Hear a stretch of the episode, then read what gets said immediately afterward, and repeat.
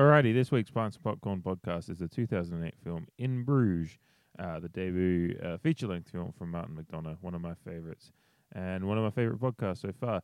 Uh, yeah, the usual spoiler warning. If you haven't seen In Bruges, do see it beforehand. It's a really great film, and then come back for a really fun chat on the film. Otherwise, let's go right ahead. Do you think this is good? Do I think what's good? You know, going around talking about movies and stuff. Yes, I do. It's called podcasting. What is it you've done, Raymond? Murder, Father. Why did you murder someone, Raymond? For money? Who did you murder for money, Raymond? You, Father. After I killed them, I walked home to await instructions. Get to Bruges. Bruges. Bruges. Bruges. Where's that? It's in Belgium. For two weeks? In Bruges? In a room like this? With you? No way. Been to the top of the tower? Oh, guidebook says it's a must-see. Well, you ain't going up there. Why? It's all windy stairs. I- I'm not being funny. What exactly are you trying to say? They're a bunch of elephants. Mr. Blakely, Yes. you have a message.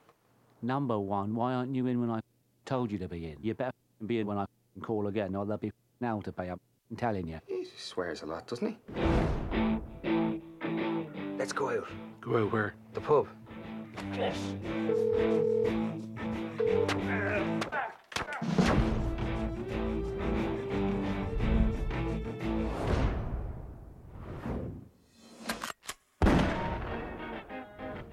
Harry, I've got an idea. I'm gonna go back to my room, jump into the canal, see if I can escape. If you go outside and round the corner, you can shoot at me from there and try and get me. I'll go outside, then which way, right or left? You go right, don't you? Okay, on the count of one, two, three, go.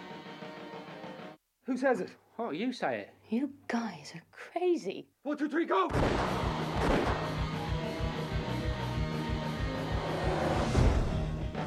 Ray, you're about the worst tourist in the whole world.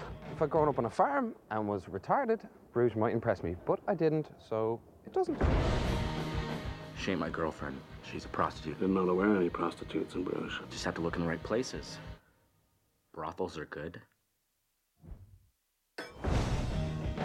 An Uzi? I'm not from South Central Los Angeles. I want a normal gun for a normal person.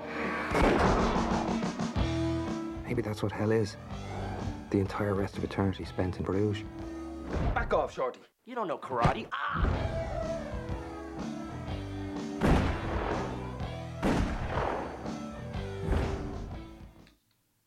Alrighty, Pints and Popcorn is waking up and ready,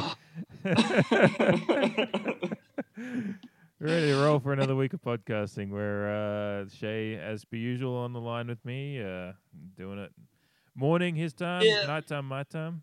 Uh, but we're both like in a similar stage of sleepiness. I guess would be the word.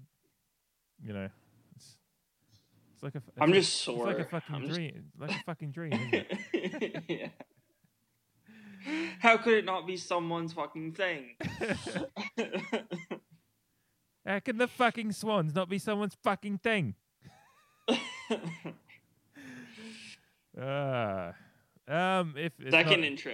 yeah, if it's not obvious what our film is, if well, if you haven't seen the film, then it's not going to be obvious. But as the pre-recorded intro will say, you should go watch the film before you re-listen to the podcast. It's in Bruges this week. Uh, Martin McDonagh's 2008 uh, debut into feature films. Debut. he had he had done an Oscar Oscar winning short film before um, in Bruges, so and before that was a uh, quite an accomplished playwright. Uh, so you know, not that he was inexperienced in writing, and but he certainly, as far as feature films go, this was his first and um, a pretty powerful debut as well. Yeah, it's an amazing film, and it uh, really shows like the trajectory that he's on. I think because I think he'll continue to make some pretty amazing stuff. Um, as we talked off air, to follow this up with Seven Psychopaths, he probably had something in between, but those are the two that I really think about. Two really, really great movies. Yeah, no, I don't actually think he's he's he's kept his um his film output has been very um I think he's only done the three. Um in Bruges, Seven Psychopaths, and because he, he's been he's continued with his playwright um, playwriting as well. Um, Right. But yeah, as far as films go, uh, yeah, his filmography is just Six Shooter, the short film, um, and then in Bruges, Seven Psychopaths, and Three Billboards, which is uh, Oh, right, Three Billboard. Yeah, Yeah. An- an- another amazing film in my opinion, but definitely his most divisive. Yeah, yeah, it's it's interesting that one. I'm sure we'll do a full episode on it at some point because I know you have a lot of a lot of thoughts and feelings on it, um, as I do as well. I think. yeah, I think it's great. Yeah. It was great before the backlash hit. So Yeah. Um, but in Bruges was obviously um, yeah the first one, um, one that's strangely it's very personal to him. I think in many ways, but it's also like his. Not that I've like read or seen a bunch of his plays or anything, but I've just done a bit of reading about them and like and um, they're great. Uh, not that I'll shout out to a, a distributor on every pod because not, I don't always have a special edition in hand to do it. But th- this week um, I did I ordered myself the Second Sight Films, which is a UK distribution company that does some great, um, sturdy limited edition for the home video um, collectors like me. Um, they did a really good release of uh, In Bruges, which is still available on their website at the moment. I checked tonight just to make sure that I wouldn't be recommending something that was sold out, but they do have limited runs. I think I think they did like 2,000 set to this one, so um, I grabbed one while I was um, just I was picking up a few others and grabbed this one because it's one of my favorite films. Um, has the screenplay um, alongside the disc, obviously with some special features, as well as uh, as well as a, another booklet of um, essays about you know by a couple of different writers. One one about Martin McDonagh's career, one about In Bruges itself, and a few different things that just add, add, kind of get you a, a feeling in of how the film kind of came to be. And yeah, McDonagh's writing is often about mor- mo- mo- uh, morality and guilt and and human hum- humanity in these moments where you know the blurred lines because morality morality in reality morality in reality is um is never uh, is never ch- uh, is never a clearly defined thing and this is what in Bruges uh, is all about in many ways is how we deal with guilt and a, and a, and a moral compass when it comes to that guilt and how we reckon reconcile with ourselves about it. And um yeah it's quite powerful in that sense because you you root for some characters that um ostensibly you wouldn't usually do so in some other films that you know I've watched but this is what this film does is subvert so many tropes um and yeah it's it's quite wonderful. It's definitely one of my favorite films I have to say.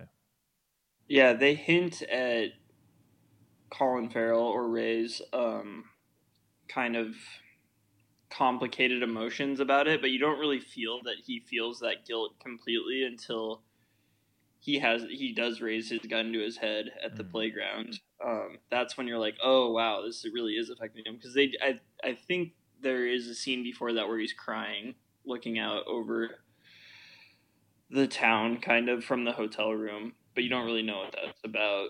But I mean, you assume it's about the kid, but uh, yeah, it kind of eats him up more and more as the film goes on because originally you're just thinking like who the hell is this guy? He's just pissed off to be in bruges and he's kind of sexist and homophobic and all the other stuff. But yeah he's a really complex character and in spite of all that stuff you really like learn to feel for him. Yeah. and hope that he survives. Yeah, I mean that's the thing, and I, I did some, yeah, some of that reading led me, and McDonagh actually said his, he deliberately wrote Ray to have, he actually his way of uh, describing the character of Ray is that he's not actually all these things he says. He often he obviously. Um, any any quotes we say in this as we're chatting, by the way, is obviously we're just quoting the film. Right. Um, Yeah. But you know, he says one gay beer for my gay friend and one normal beer for me because I'm normal.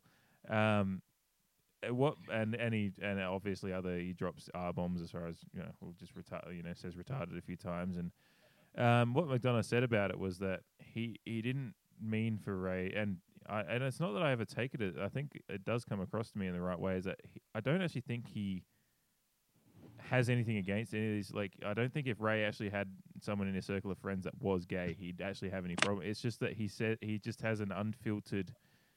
He doesn't actually think about it. He just he just says ca- crass, you know, uh, throwaway lines that are that are just what kind of unfortunately have been in the vernacular of people um, that do use them a bit more wep- in a weaponized way. But he just he just says the word that comes to mind for the thing that he's thinking about, and it's that casual kind of use of the words that ha- is a problem in society. that Right. But um, And it he- is 12 years ago. Yeah, I And mean, that- and, and it was yeah. probably shot when I was still in high school. And when I was still in high school, that was just part of the every day vernacular, Yeah. unfortunately. Like, um, yeah, you watch a lot of stuff from the early to mid 2000s, and the, they're like the show Friends does it really badly. Even early ep- episodes of The Office Mm. say like use gay in a derogatory sense and stuff like that. It was just part of like the American lexicon for a bit until we all, you know, started to wise up on it. And this is, I mean, I think he might write it differently now if he wrote it. I guess. Yeah, I mean, I mean- I think he'll write something for the time, and uh, Three Billboards certainly had some, um, you know, di- but again, it's I, I I respect filmmakers who write dialogue that makes sense to the film and the character or whatever that dialogue may be, as long as it's you know, you're not writing it to be, uh, you know, exploitate, you know, that exploitational kind of film kind of yeah. If it's just natural to the character and I think what Ray, the character of Ray, is is someone that um, is has got a lot of guilt eating him up, and he's he's taking it out on everyone around him, which is just what you do when it's like that. Yeah, um, I think you, you do actually get a hint of it very early in the film when um, they're first when they're first checked into the hotel room, um, and Ray's you know two weeks in Bruges, Yeah. in here Yeah. with you.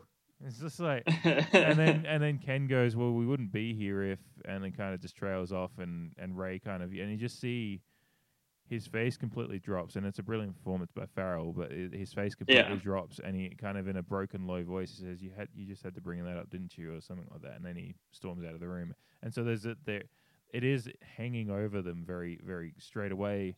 But it's brilliantly written that you don't. It's just you get that straight away in that moment, and it's a great writing moment that you get a sense of that there is something that's happened, and it's the reason that they're there. Um, but you, it's you're never fully told what that reason is until obviously later in the film. But yeah, when he's laying in bed with it, it's a single tear rolls down his cheek after that. Yeah, I think that night when they're out in the cocaine and various substances, substances. Um, you know, it's just yeah, it's just- you. Yeah. I hear you would you would want to cry the next morning after you've been up all night after that kind of party. I hear those things, and so I believe it. Yeah, yeah. We just we'll, ta- we'll take the film as gospel in that sense, and uh, but yeah, that deleted scene that you sent me really paints a picture of of the aftermath of those parties, and I love that because I think films do a really like poor job of. I guess not all films, but a lot of films like glorify drugs in a way and don't show like how shitty I hear they make you feel like the next day and for the weeks after and stuff of that nature. Like, and that scene that's deleted, um, you know, shows them when the high is over and they're just, but they can't go to sleep because it's still in their system. Like, it's a bad feeling, and you're just laying there staring at the ceiling. So, yeah. I had five grams on me, and uh, four grams on me, and one gram in me. me heart's me going like the clappers. it's a Um, great performance by Farrell and a great performance um, by Ken. uh, Brendan, who just Brendan Gleeson, yeah, he's a great, Brendan Gleeson, who I love actor. as an actor. Probably my favorite character in Gangs of New York, other Yeah. than Bill. But you know he's a baddie, so. I'll but um, when he sidles up to Colin Farrell, or when he sidles up to Ray, when he's talking to the dwarf and his prostitute, just. so I can I can gagged out of his mind. Just brilliantly, brilliantly shot as well. Just the framing Yeah. of it, and Colin Farrell staring straight into the camera, just like also got some acid and some ecstasy, and, and then he just pops in with his because Brendan Gleeson's got that kind of look that you know it's very him, like how his face face kind of sweaty Yeah. and just like and just that like and he's already drunk, so it's like, yeah, it's perfect because he's like four beers in twenty minutes. So yeah, whatever. Yeah. If a bartender ever said that to me, I'd be like,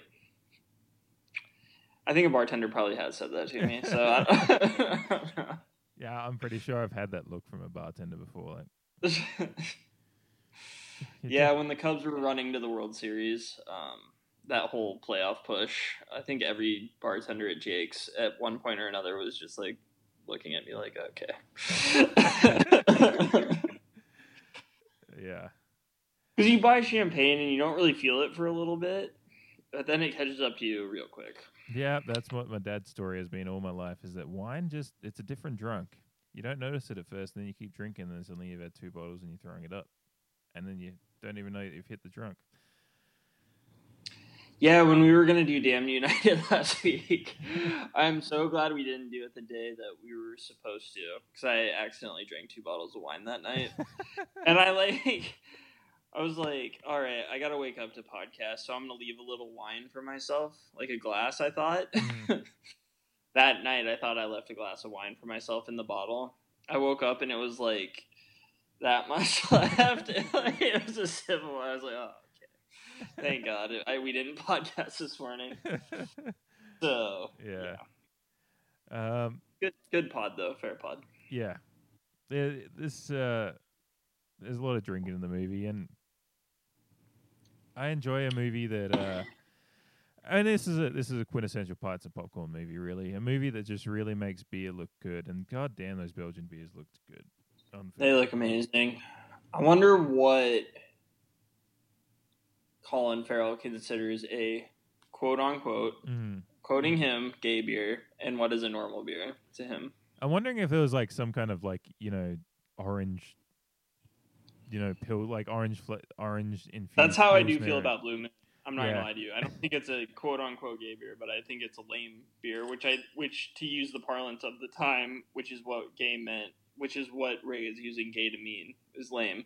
Yeah. Because if he's actually calling it gay, he he calls the skinhead later a, a poof, I think, which is what he actually calls gay people. So it's like this weird dichotomy of language. Yeah. So I love that though. Yeah, I, I wanna- I was gonna actually go buy some Belgian beer for the pod, but then like I got out of work after the bottle shop that I would I knew had it shut. So Where are White Claws made? probably Has to be.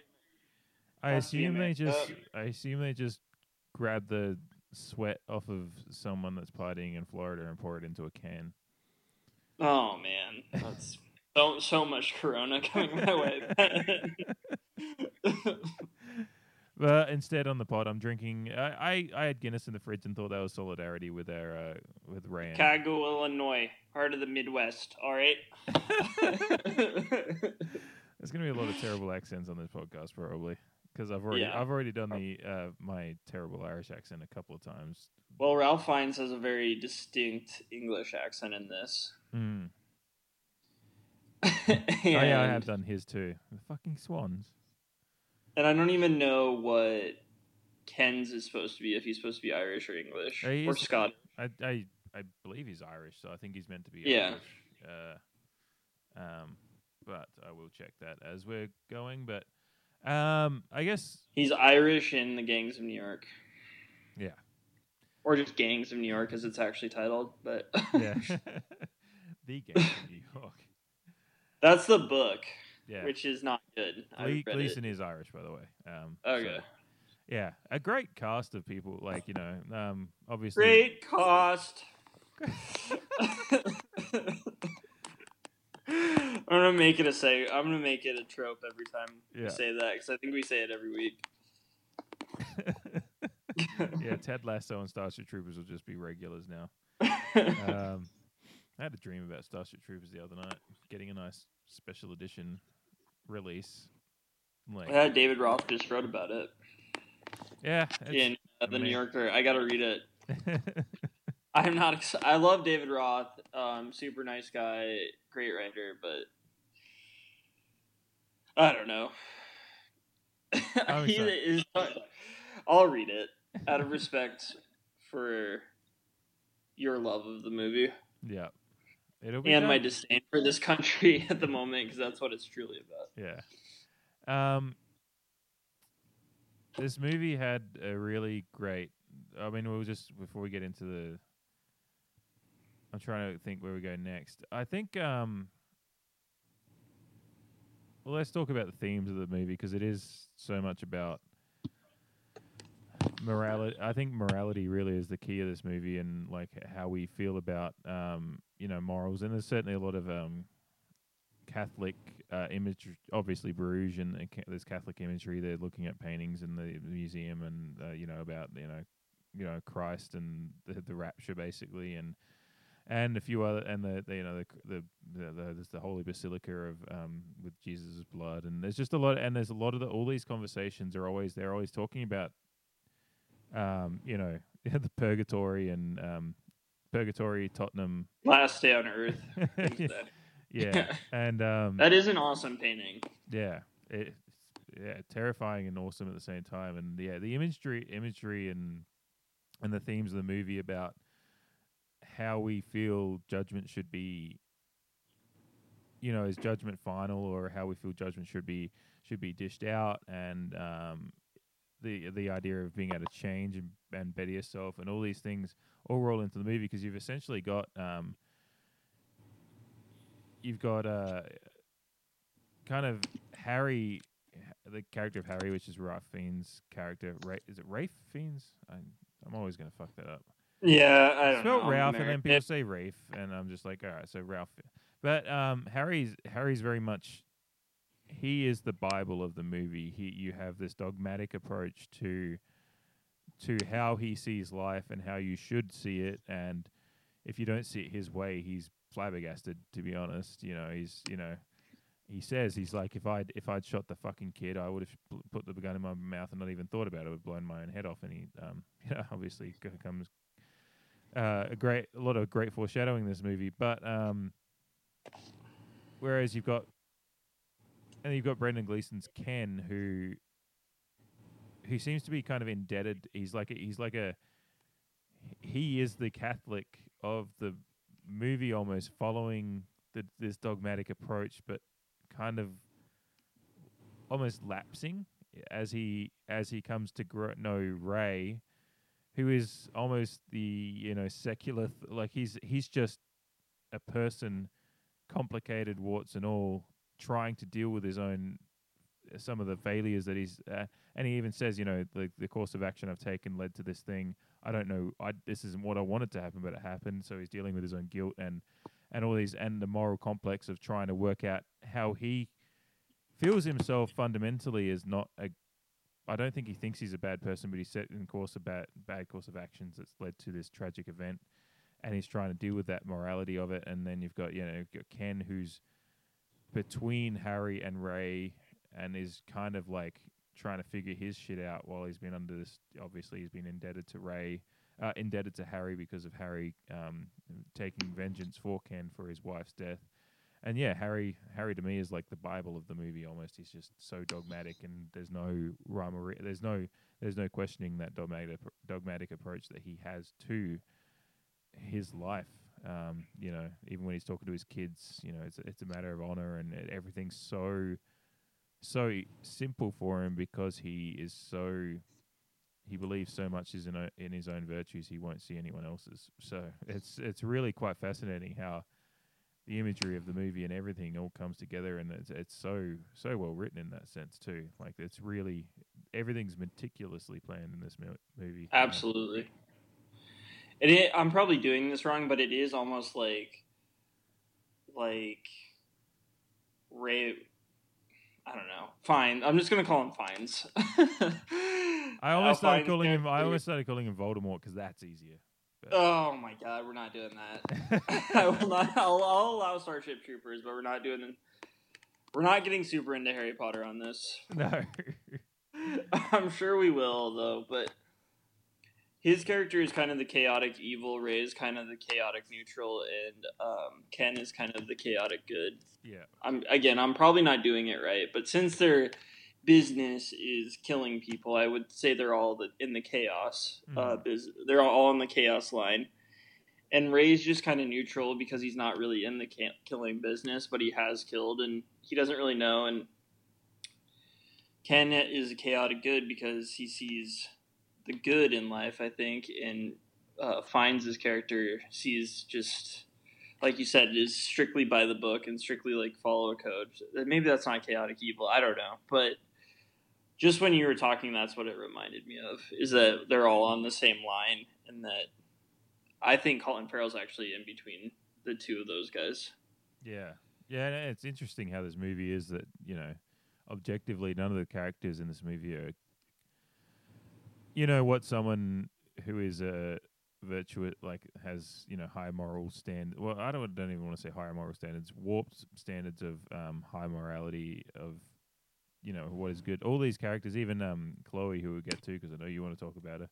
Um, Always. uh, J- Jimmy, like uh, she, you know, she's a drug dealer and robs tourists. Um, Jimmy, uh, who's brilliantly played by Jordan Prentice, the uh, the dwarf, um, short, short arse. Um, he he's I guess he's probably the best one of them. I mean, he's he's picking up you know prostitutes, but you know whatever, um, doing some drugs again, whatever, and drinking. So he's probably the only one that's actually not involved in any criminal activity that's at least known on film. Um, the rest of, the rest of the characters are all objectively bad people, but they're actually apart from. I, I would say Harry's just a bad person all, all round to me. Um, Yeah, he's been he is a cunt. He's always been a cunt. That's Yeah. just how it is. maybe gonna have some cunt, more cunt kids. Don't talk about my fucking cunt kids. or I, it's not the quote, but it's something like that. Apologize for saying that about my cunt kids. Take that bit. Take that fucking back about my cunt kids. There you go. That's going overboard, mate. He go. He goes. He's. He goes. Goes for it when he's in all those moments where he's yelling and looking angry. He's a, a great. A movie full of many great performances. Well, it's a, it's a very small movie as far as cast, but they, they all they all hit it out of the park as far as the Yeah, it's very play like in that sense. Like you couldn't do it as a play because there is so much going on, but you know, it's not a wide cat. It's not a wide net of characters. Yeah, yeah, um, yeah, it, and it is does show that he does have that playwriting background and he he understands language and and the beats of how the the way that the way the lines are delivered and, and spoken and there's a there's a pacing to the movie that's really good. Um, Very quippy. Yeah, yeah, it's Not the app. I think it's no, it's Quibi. I don't know what is what is even happening anymore. 2020 has thrown so many new things at us that like beyond pandemics and and and fight fighting for equality ridiculously still in 2020 that we have Quibi and TikTok and all these other fucking things we have to figure our heads out. And so You know, one good thing about 2020 that reminds us that life will sustain is that Tottenham is abso- absolutely middle of the table shit. yeah, So they're they're in purgatory as a they're in purgatory, and they're stupid white kits. what is that? i- Is that the in betweeny one where you're not that you're not good and you're not bad like like Tottenham? Tottenham. Yeah, Uh, it is it is one of the wonderful things about um, the unique things about being a football fan. How many times you see uh, Tottenham randomly brought up in movies to just explain abject mediocrity. yeah, yeah. It's like, how are we going to let the English audience know that we mean there? It's just absolutely nothing there. Not bad, not good, but just nothing there. Spurs. Tottenham It's nice. Spurs. now Ted Lasso is going to become a trope on this Yeah. as well. Yeah, like, we gotta have a we gotta have our things, you know, the thing people the pe- the thing that people do the Peter Griffin moment when they're listening to the podcast and go, ah, they did, they did it." well, I would say we're doing better than a lot of other movie podcasts, at least famous ones, because I think The Ringer, which is now just just digging a hole for itself that I don't know if it's gonna be able to climb out of, but they did the latest rewatchables they did was like Saint Elmo's Fire. It's like, oh, so you're just really kowtowing to Simmons now because that's not a good film. like, who gives a fuck? Like, oh man. yeah, yikes. I mean, I'm sure we'll do bad films at some point on this, but Yeah, yeah. Someone argue we already have, but maybe Wolf Creek. I was No, waiting for you to say like- it was good. It was good. Great cost. in, that, in that one. I was literally like at work and we're watching like because I had to stay a bit later tonight because we had like the one of the main the TV stations in Adelaide do a Saw that they did a live weather. by the Triceratops. oh yeah, yeah. Was that my brother's Snapchats? Uh, I saw it on the gram. Oh okay. Oh the the I woke Bolan- up to it. the Bolan Graham. Yep. Yep. Yeah. Um, so we were there a lot later tonight because obviously we close at six, but they weather crosses. They do like three different ones from like do one at like twenty past five, then another one at quarter past six, another one. So we I, we had to stay there longer. Uh, so I was still there, just I was having a beer and hel- just closing up. And uh, Home and Away, which is a long running 30, 40 year kind of soap opera weeknight Right. Australian one. Um, I think you told me about yeah, that. yeah, Kestie Morassi from Wolf Creek. Um, I'm trying to remember. Yeah, name. that's why. yeah. So I just look up and she's just up there on the screen and like it's you know a new episode. I'm just like, oh, it's good to see she's doing well after being shot in the back by Mick Taylor. You know, the glow up. You know. Um, Is that the one Margot Robbie was on? Uh, I think she might have been Neighbours, which is there's two main Australian Yeah, ones. the- There's, there's yeah, Neighbours and My Home and Away. They're both um, Home and Away was Chris Hemsworth. Um, Okay. half the Hemsworth. Actually, it might be all the Hemsworths. I can't remember. um, yeah, neighbors Margot Robbie and a few others. Uh, the the the girl from Hall Pass, the Aussie, was in Neighbors as well. Um, Oh, I like her. Hall Pass, underrated. Ted Lasso isn't it. yeah. I mean, it's a. Does this rag smell like chloroform to you?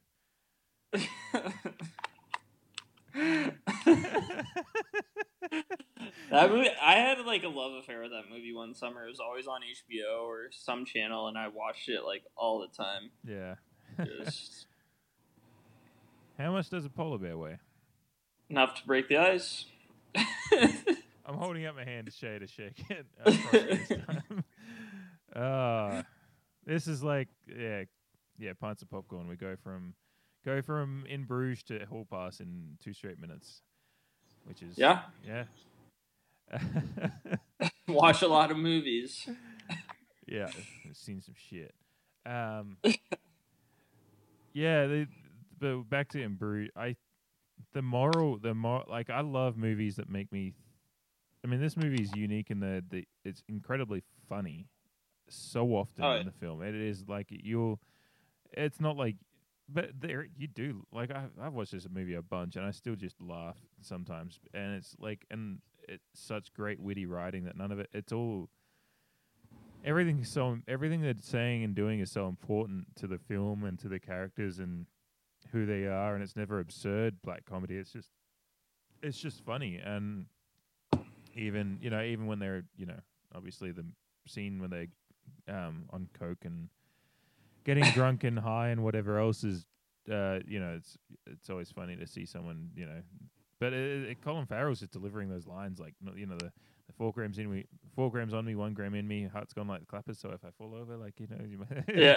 it's just like it's just natural. Like I can imagine that's how you he uh, he kind of talks pretty quickly throughout the film anyway because of his high anxiety and depression and everything he's going through in the film.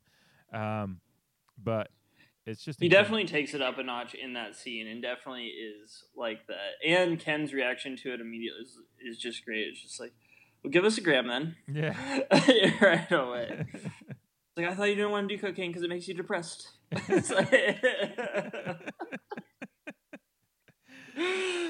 Uh yeah, that's what I again. I think that's my favorite scene in the movie. Just every single interaction.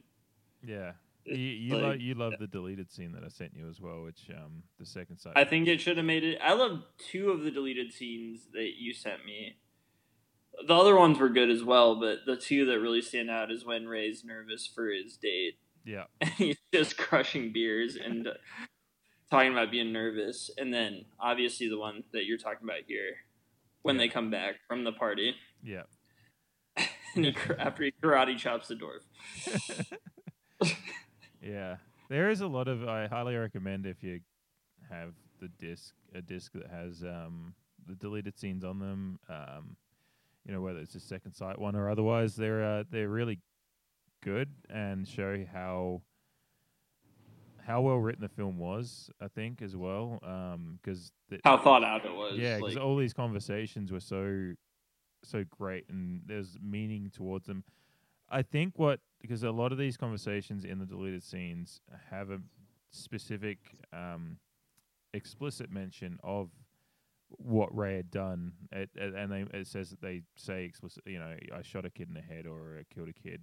Because that one where they're having the beers, then they go like I, I, I- the snapshot ended at a minute, and I just didn't, I forgot to send the rest. But it, it keeps going into a more of a conversation about the killing the kid, and it's it's very much a deep conversation about it. And I and to me, and it does they do mention it briefly in those in their their coked coked mind wake up laying in bed, you know, conversation Right. at the party, and it- it comes up again there. I I believe. I mean, I'm I'm assuming they had uh, a studio directive possibly to be um, in within two hours. And Probably. possibly and possibly sh- you know just a bit shorter and just and and creatively I can imagine I I can see why all these scenes are as good as they were. The film wasn't changing by putting them in there. You weren't Right. changing the na- you weren't changing the end goal, the narrative, um, and kind of the. It's not that anything is ever ambig- ambiguous in this movie.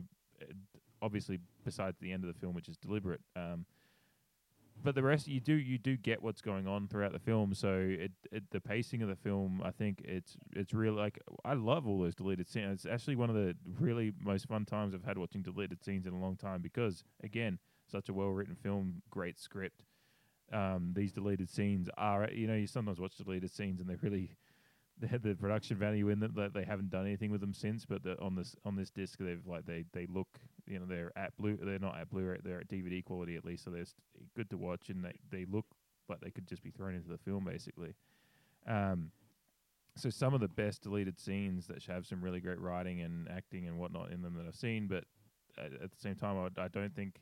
I know you said you'd love to see that one in after the party. Um, but I can't. Yeah. There's none of. I, both the ones that I mentioned, I Yeah. think should have made it, but yeah, the nervousness. I would have just like lessened the gunfight scene. I know it's a big part. I know it's the like finale and everything, but like, you know, less running about maybe. Yeah, I guess Because I do like the banter more than like the action of the film. Yeah, I guess there wasn't too much. Like there's he there's the run back to the hotel, which is I think you need that to add that little bit of dan- the danger to the moment. Um, Well, it's the only way Fiennes would know where Ray was when he Yeah. like loses him. Just go back to the hotel. Yeah, yeah, and then um, even the moment um, when he jumps onto the barge and kind of challenges him to make the shot, which um, Yeah, I, what the hell, I- Colin Farrell, Ray, whatever. like, just get next to the driver. Yeah, I would have just yeah, and it could have been a little bit of you know again it's you speak from a, mo- a, a safe position. I can't imagine what looking up and seeing someone with a gun face that you would look because would you just, Exactly, You'd yeah. just be frozen in fear. But then he does say he's not going to make it. Like you kind of frozen. can't. Yeah, um, yeah, too far from there. but But with someone with a you know with a pretty pretty handy with weapons, I would assume with his with his reputation and um, would be pretty confident of least you know even if it's not a, a you know it's obviously not a kill shot, but it's a shot that's going to hit. Um, that also goes back to that mortality and um, guilt that you were kind of talking about. That Colin Farrell's kind of like, I deserve this, so I'm going to give this guy a fair shot at yeah, me. and that's So, what I was. Yeah, I was actually going to get into is um, you know the the idea of of chance and justice, I guess. Like, and and in Colin Farrell, uh, Ray does go into it uh, when he's um being picked up um after he's been shot. Uh, at the end of the film, when his voiceover is coming through again, saying, I, d- I decided if I survive this, I'm going to go find the mother of that boy and let her Right. expend justice however she sees fit." Um, Very much like a soliloquy in a play. Yeah. Right. Yeah. The start and the finish. Yeah. Just just done in such witty um you know, quippy ways, you know. it's like you know, whatever she wants to do to me, because you know, whether it be you know, kill me or put me in prison, at least I'm not in fucking Bel- in Bruges, like, because it's such a Yeah. yeah. He just like But then maybe that's what hell is. yeah, But I wonder if he. I mean, it's such an ambiguous ending. I mean, who knows if he even survived? He. I mean, he got shot like four times with dum dums, like in the stomach, that are designed to blow up heads. So I can't imagine what they do to internal organs. Mm. But I also wonder, like, if he actually survived, since like he has Chloe. You know, yeah, Chlo- dear sweet Chloe, drug dealer Chloe. like what he actually will do because it does seem like by the end of that speech he is kind of wavering but we can get into that like after the break since it's close it's the ending of it yeah, yeah. We can, or we can get into it now it doesn't matter I guess we can because then we can get into some performances and um, some other things after the break. But yeah, it's it's fun talking about the um, kind of the meaning behind the story and whatnot. But yeah, I there was one guy who had a really good. He um, there's a YouTube video I watched on the movie, um, and I'll have to put it in the show notes because I can't remember the name of it, but I will give it the credit. But he um, he kind of picks up on a few things about um, some of the, the sim, sim, like just the writing and uh, he what he, his last line I really really hoped I wouldn't die. It's like hope- Yeah. hoped is a past tense thing. So is he is this kind of the spirit of Ray saying it, but then wouldn't is a it- it's like hoped and wouldn't grammatically don't work together because hoped is past tense, wouldn't is you know a future tense thing. So it's kind of like Right. But you can I I you know obviously that was a deliberately written line. Like Martin McDonagh's far too smart to not have written that deliberately that way.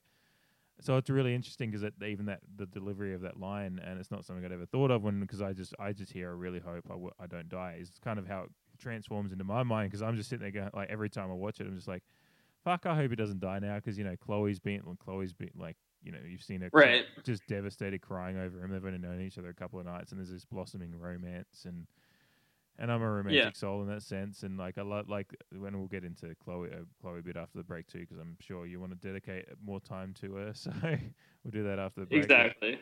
but yeah, the um, yeah, the the the the sinner like it's there's a, so so many themes going on. And I, the other thing that this guy brought up in this video that I really wanted to bring up to you because I thought it was unreal that I I ne- the kid that he um Ray shoots um in the in the in the pre and the priest is uh, uh Ciarán Hinds who's a uh, quite a big Irish actor as well so like a bit part in the movie but yeah i did double check to make sure it wasn't um uh god damn it. Continue.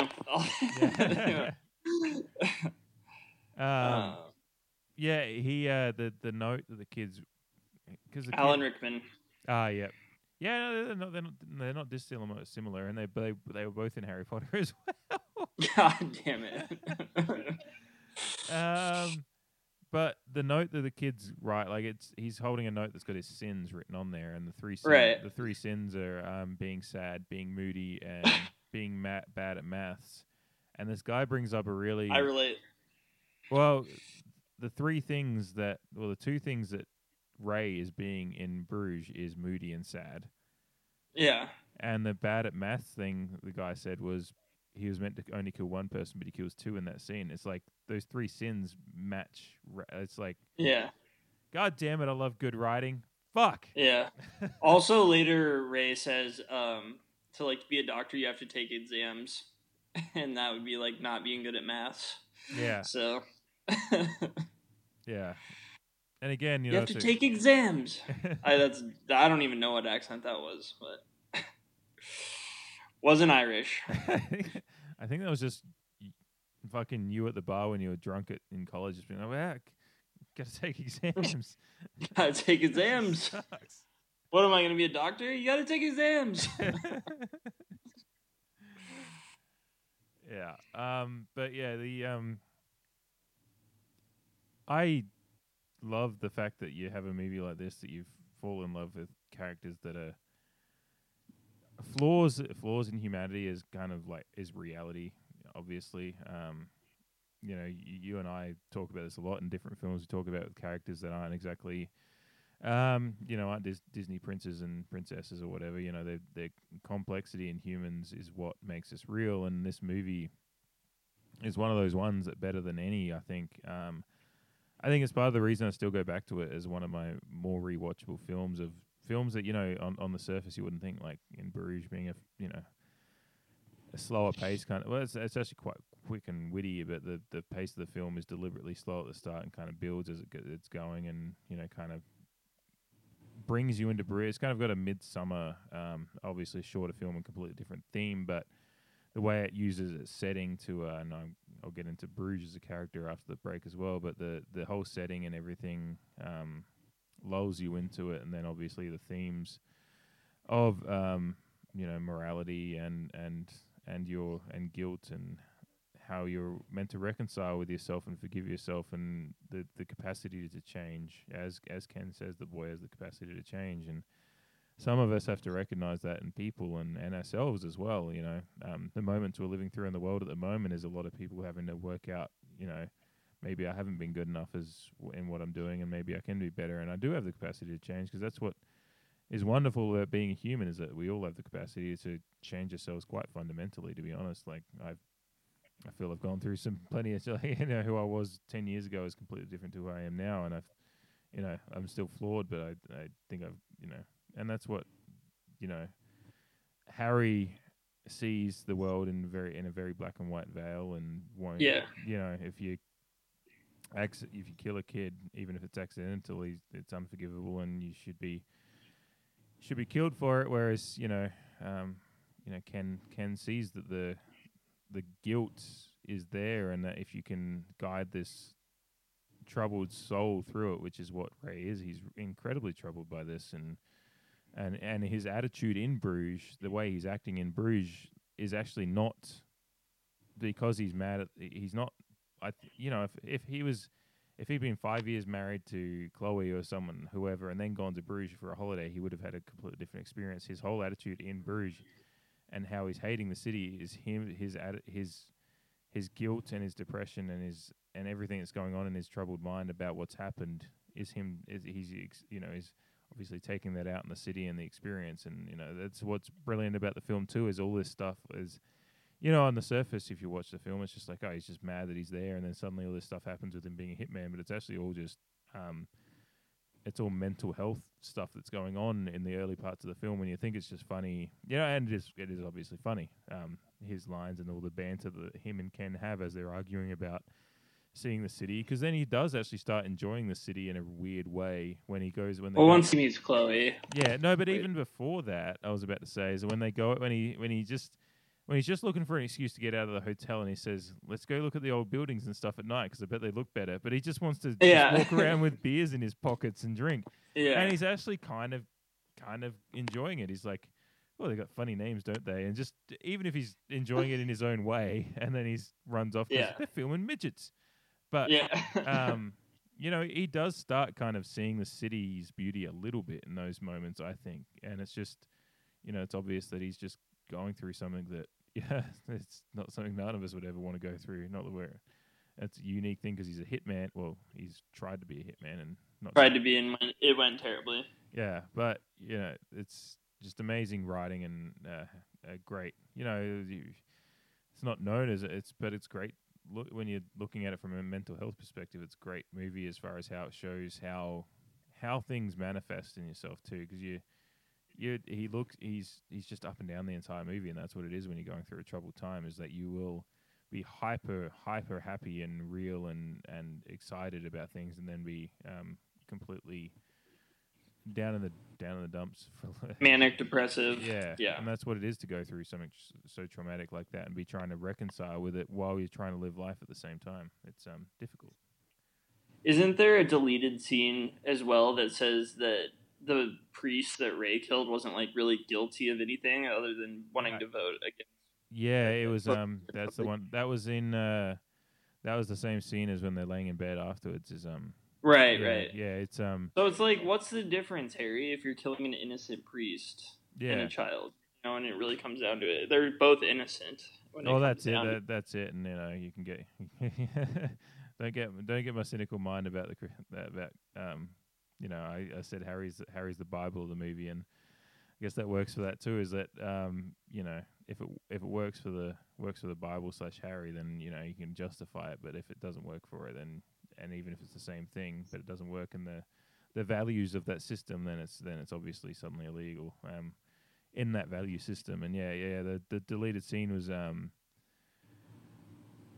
Colin Farrell's like trying to. He's just talking about why Harry wanted the priest killed, and he said, oh, "I guess it's some pedophile thing because he's got a, you know, Harry's got a thing about, you know, not hurting kids." And and Ken says, "No, it was nothing to do with that. Um, the the church is on one of uh, area that Harry owns and wants for a housing development, and the priest was in the action committee against it. He was actually a really good guy. Yeah, it's like the it's dirty. It's just so dirty politics. dark too, because it's probably the one thing that you could uh, try and bring Ray back from the brink about, and you know maybe that's why he did go and try and kill himself the next day, because he's like, this was this entire thing was fucked. But um, also, you know, being hungover from substance the night before can send your mind into a deep, even deeper pit. But um, yeah, it was No serotonin left. Yeah. Or dopamine, whatever you want to call it. Yeah, no, there's a lot of great deleted scenes that do do flesh it out a lot more, but I think the movie's pacing and how it works um, was was pretty spot on for me. Absolutely. Sorry, I was thinking about something that I can't say on air. That's all good. Um, we're just about to hit 50 minutes, so I reckon it'll be about time for a break, and then we'll come back and have a chat about some of the the, uh, the roles and some of it. Um, I know Shay's got one particular one in mind that was one of his favourites of the film, um, and I tend to agree. So, but uh, and then yeah, I've got some other fun, well, just I just enjoyable parts of the film. So yeah, we'll uh, take a break and uh, be right back in Bruges. Fucking Bruges. Bruges. The capacity to do something decent with his life. Excuse me, Ken. I have the capacity to change. Yeah, you do. You have the capacity to get fucking worse. Ah, yeah, now I'm getting down to it. Harry, let's face it. And I'm not being funny. I mean, no disrespect. But you're a cunt. You're a cunt now. You've always been a cunt. And the only thing that's going to change is you're going to become an even bigger cunt. Now you have some more cunt kids. Leave my kids fucking out of it. What have they done? You fucking retract that bit about my cunt fucking kids. I retract that bit about your cunt fucking kids. Insulting my fucking kids? That's going overboard, mate. I retracted it, didn't I? Still leaves you being a cunt. I fucking got that. Ah, we're back in this shithole that is Bruges. In the shithole that is Wallingford. Yeah, Barossa Valley for me. Also a tourist destination. Also a, a place I refer to as a shithole often. Um, I somehow found the one conservative enclave in an ex- extremely liberal state. So that's just my look. you know how to pick 'em, Shay. I relate to Ray a lot. Need to find my Chloe. Though I don't think I could uh, blind somebody with a blank. I would definitely just give that guy all my money. I would compl- I would complain the whole time about Chloe. I knew I knew you would never shag me normally. and then give him my money and leave rather than steal the gun and shoot him in the face. So Uh, since when did skinheads all become a bunch of fucking bumboys? used to be you were skinhead used to beat up twelve year old Pakistanis.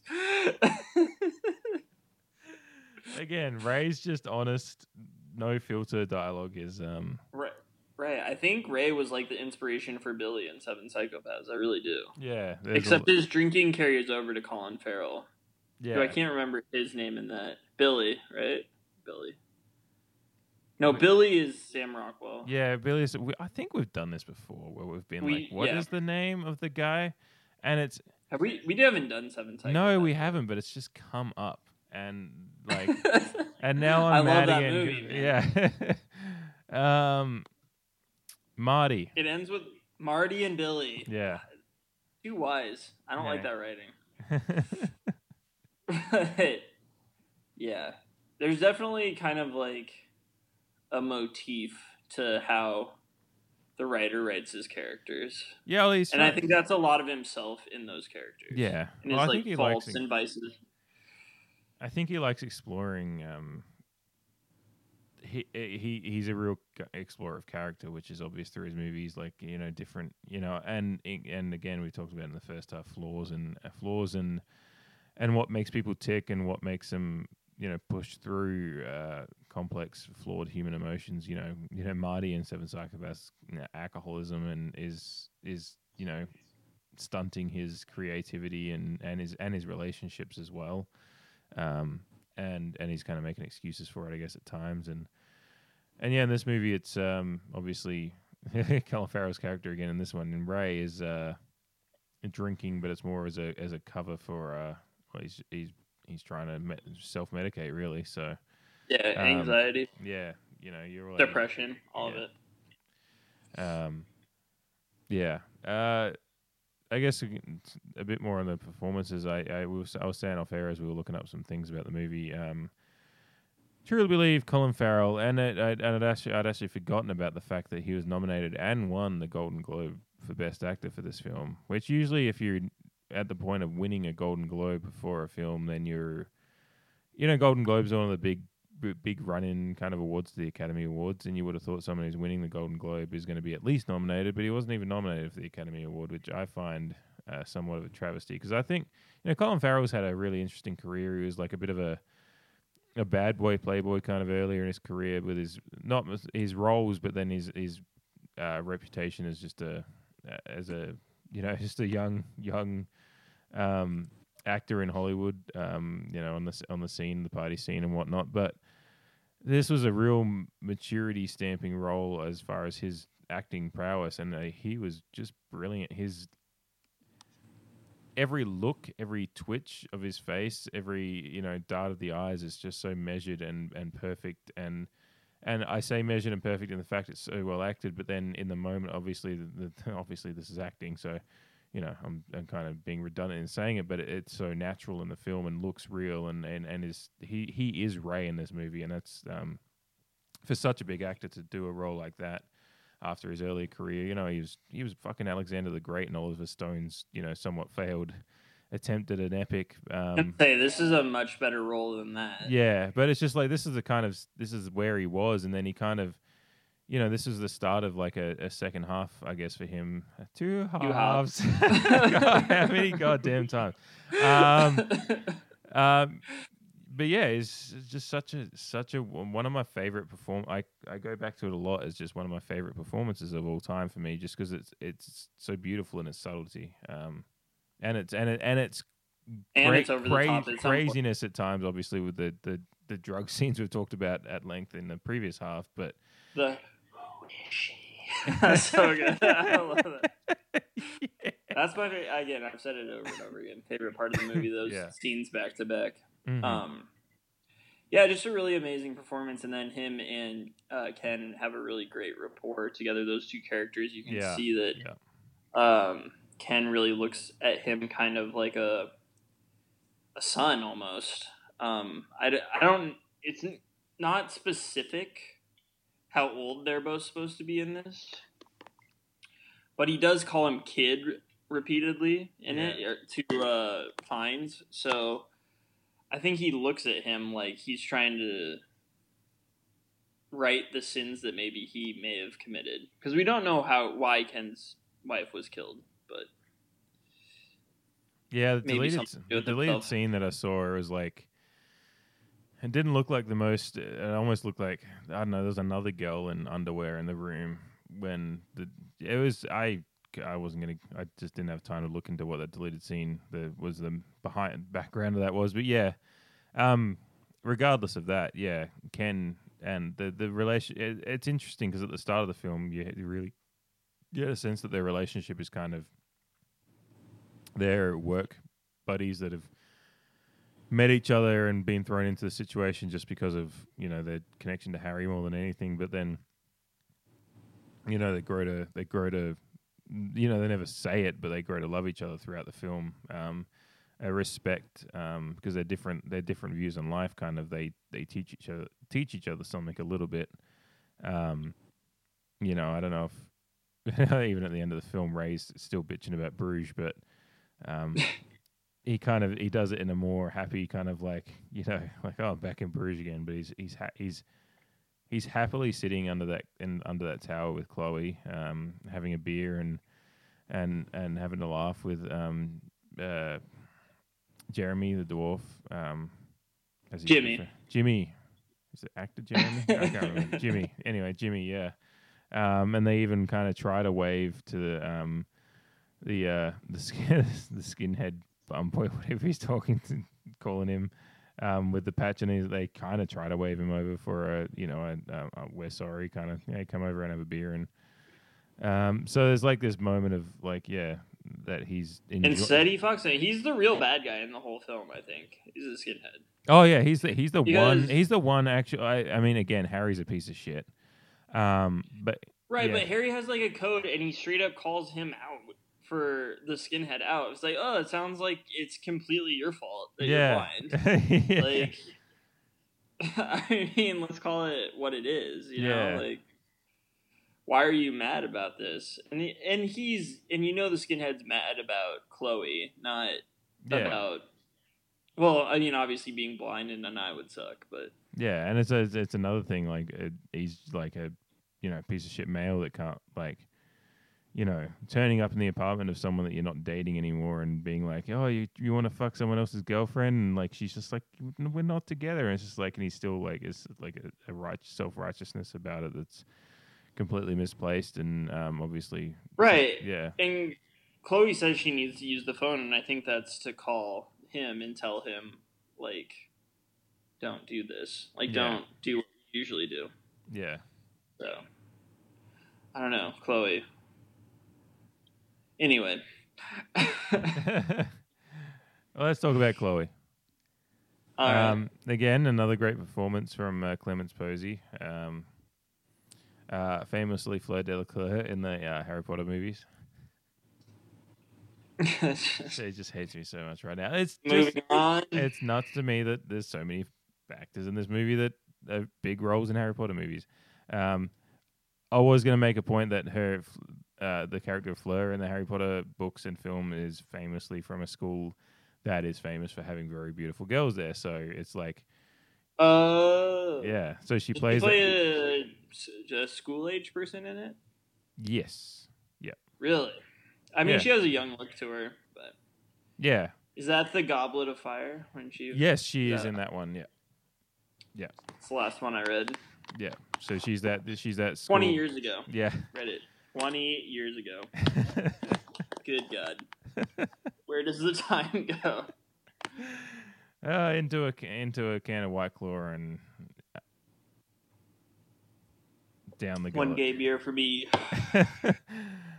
Yeah, and I'll keep. I'm drinking. quoting the movie. Cancelled. Fired. Cancelled. Um, but yeah, she, Wall- she, she plays the she plays that role um,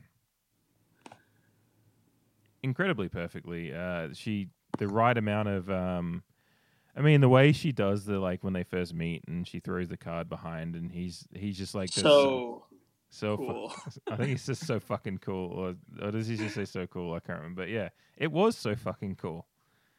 I I think every male who saw the film, and this is perfect direction, and probably it was written this way too as well. But in the pause between her dropping the card and Farrell picking it up, I think every man watching it goes, "That's so cool," and then he says it, and it makes you laugh out loud because it's like, oh, it's just a great bit of filmmaking. Mm-hmm. Because that would be so cool.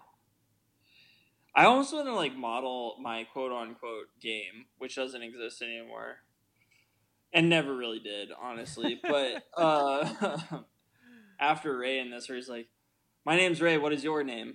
Like, I love that like direct, like that direct nature. Like, I would. Uh, it's like why dance around it? Yeah, and then if you need to, Because life's not a movie, and if you say that in real life, I'll be like, "Oh God, this guy's high on cocaine or something." like, heart's going left like- clappers. my name is Shay. What is your name? They'd be like, "What the fuck?" Plus, American American women are different than Belgian women and European women, and I was gonna bring up a specific moment from Chloe, um, where I have never been to Europe. Obviously, um, if it can't, if you can't tell by just my demeanor in in life, but I want to go. But It's a Um, wonderful place to drink Belgian from beer. like interviews. I don't really like Belgian beer, but that's a whole different story. I'm sure I'd drink a bunch of it if I was over there. Um, I'm sure they have White Claws as well. Um, there's this scene in the restaurant, I wanted to get to the restaurant scene, so yes, it's good. fucking Canadian, but you hit the Canadian. but there's like her sense of humor in that scene and just like her demeanor speaking of demeanor is like you don't see that in um, like american women and i've only i've seen it in like european films mainly or european interviews with women or just european actresses in interviews over here it's just this like cheeky nature of Mm. it she's like one of those girls that was murdered was my friend and she just sits back and And lets she has this really good little smirk. Like it's like she's it's that thing just before a smirk where she's like her face is serious. Her face is serious and and Ray's not pick and Ray. That's that's what happens when someone says a joke like that to you. If you're the recipient of something that's he feels so fucking bad. Yeah, and he so he's not gonna see that her face is like right before a smirk because she's you can tell straight away that her face is like yeah I'm kidding, but it's just serious enough that and he's feeling so bad already. She sells he's- it. He's not gonna notice it, and yeah, and she and then that little hang she gives it's like a good five ten seconds there where it's like the joke the the serious thing that she said that's actually a joke, and she and she then she just kind of like lets the smirk lift and goes that that I didn't have a friend of mine killed, but that you really felt bad or something like that, and yeah, Right. And like an American girl would do that for and then let a second pass and then go, JK, LOL, uh, I got you so good. Uh, you're so gullible. Oh my god. UV blue, please.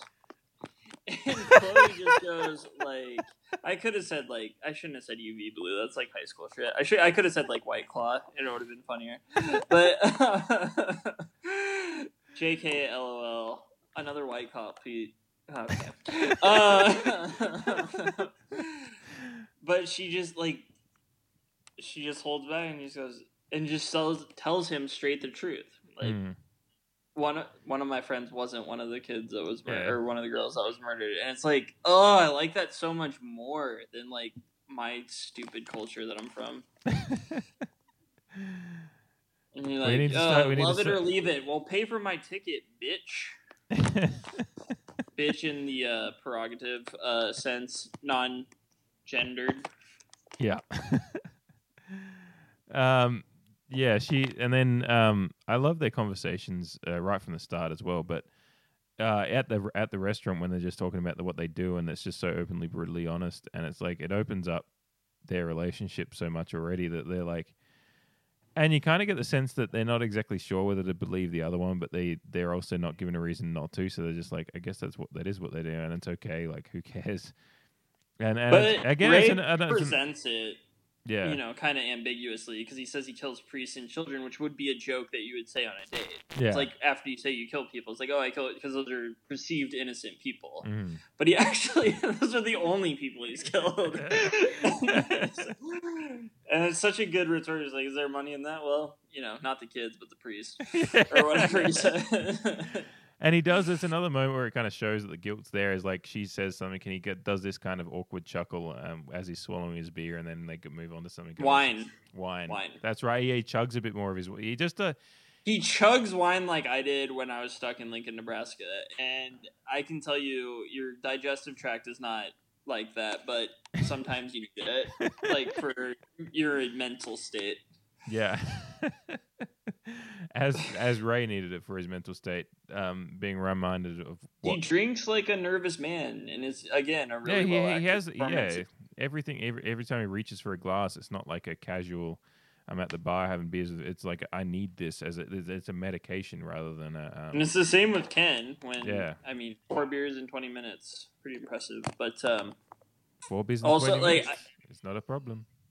I think it really speaks to Colin Farrell's performance in this film that he really plays off Chloe like perfectly. Those two play off each other, and Mhm. obviously she she does a great job too.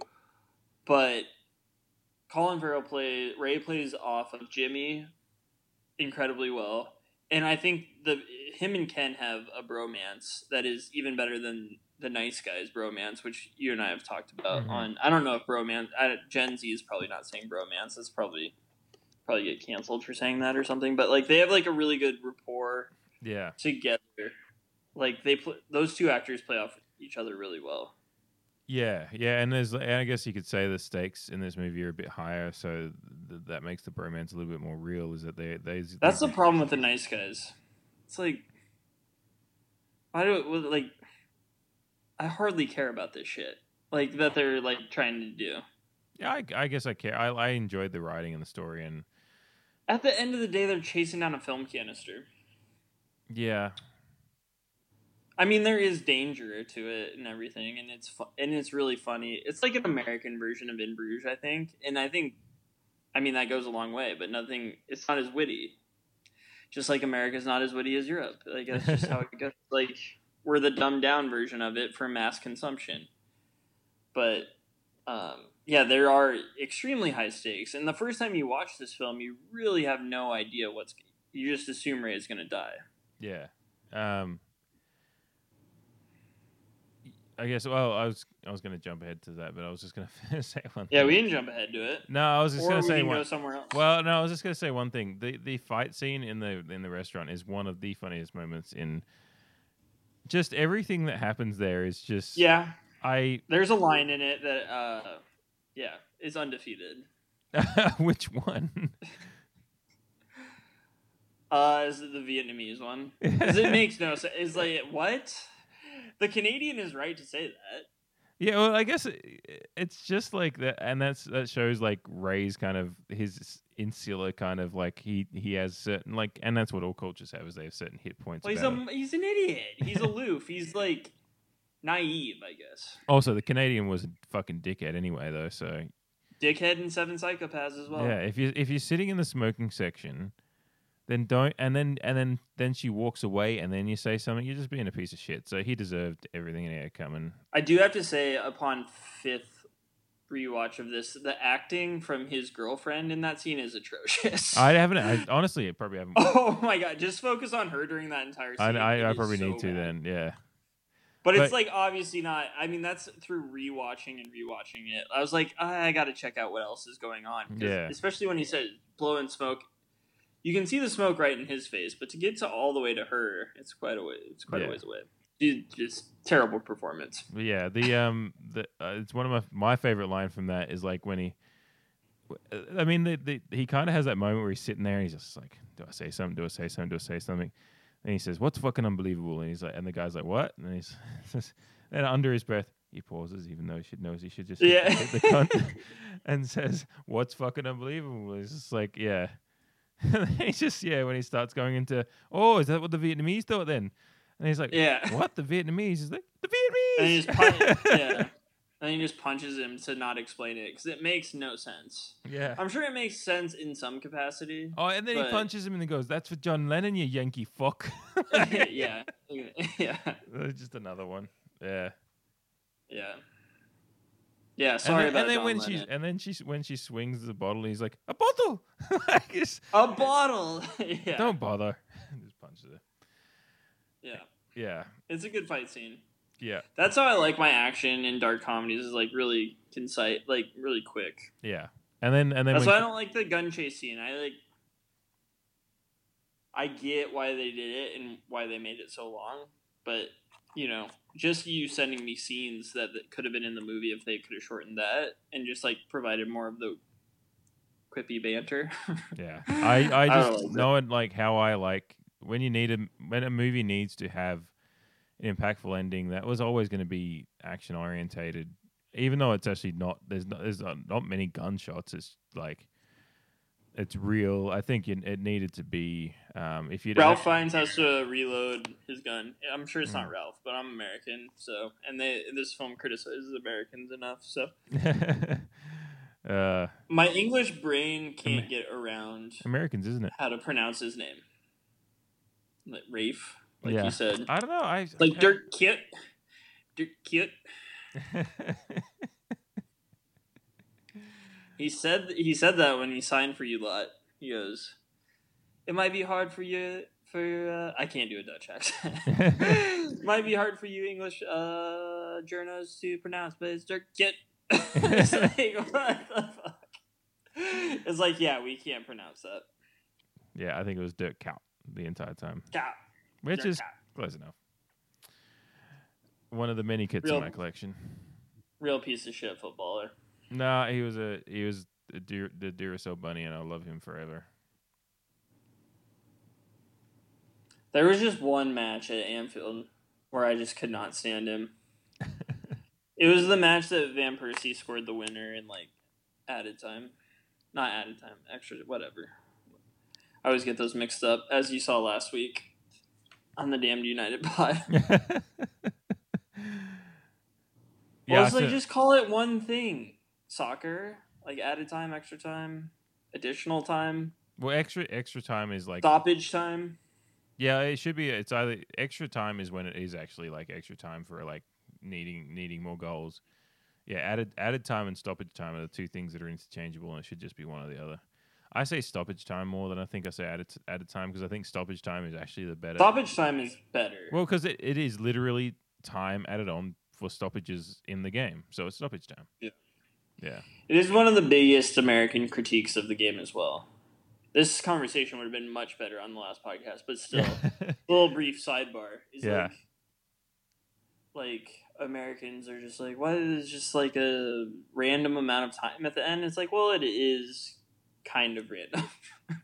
Yeah, but I then, think. but then yeah, Americans That's complain. my American nature in me is to like kind of go along because it's like when you're losing, you're like four fucking minutes, and when you're winning, you're like four fucking minutes. So you're like, Yeah. like it doesn't. Every sport has its quirks. Yeah, I mean, I mean, I can imagine like anyone you'd have you'd have a baseball fan who doesn't understand stoppage time, be like, "What the, what the fuck's that?" And then you'd have a, a, a soccer fan or football fan that just goes, "What the fuck's a strike zone? It just moves. Like what? What?" so that's all. Every every sport has its has its quirks that Yeah. someone that's coming from the outside looking in. I mean, it's all it's all just it's actually all just human human aspects of sports, which is fun. yeah, and people don't want the human aspect in it anymore, and it fucking sucks. Yeah. We'll save that conversation for a different podcast. Not even on this channel, probably. Yeah. yeah, because you know. Dirt. Yeah. Um. Yeah, uh, I can't remember. Yeah, we we finished off in the restaurants. Okay, so the ending scene, um, obviously, uh, well, a few things. We'll go back to when Ray is finally uh, deciding, thinking about. Well, I think he, I, I, there's two questions. Is Ray going to go through with killing himself? Slash, is Ken gonna go? I, it's one of those. It's a really great moment in the film where Ken's walking up to shoot him, obviously on the orders of Harry for you know because of the kid. thing. Ken seems to snipe into a mindset that where he was going to do it. Yeah, He's he seemed locked in on it, but who knows? That's I mean that's the way of the world. You know, Yeah. Every little, you know, every occurrence has a reaction. yeah. So do we think that it's just Ray lifting the gun stops Ken, and then obviously Ken then goes stop it, and it stops Ray? Because I'm trying. I sometimes I go back and I sometimes think both of them would go through with what they were going to do, which means Ray ends up dead either way. Um, but then sometimes I like to think that you know Ray would have brought the gun to his head and then had some hesitate hesitating moments, and maybe someone else would have stopped him if he was there on his own.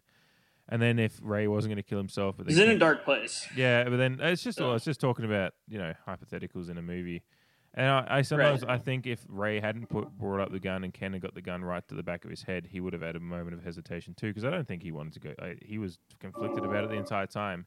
He walked up with Yeah. purpose, but it doesn't mean you're going to pull the trigger. So it's interesting. I I don't know where I stand on it, but I was just wondering if you added any any any thoughts of where you think that scene could have alternately gone? Like, if we're talking about if this was a a, a reality that existed and not just a movie, because obviously it happened the way it did for a reason. But I think that in that moment that Ken was going to go through with it, but he saw a different side of vulnerability to Mhm. Ray, yeah, and it completely changed. I mean, he's Ken's a paid killer. Like Yeah. he's he's killed people. All, you're you're led to believe he's killed people all over the place, Mhm. or like at least a number of people. And in that moment with Ray, I think he felt bad for Ray. He felt, I mean, he loves Ray, but a, he- he killed a kid. It's in the code. yeah, And, uh, you know, if he doesn't kill Ray, then he's going to get killed. Um,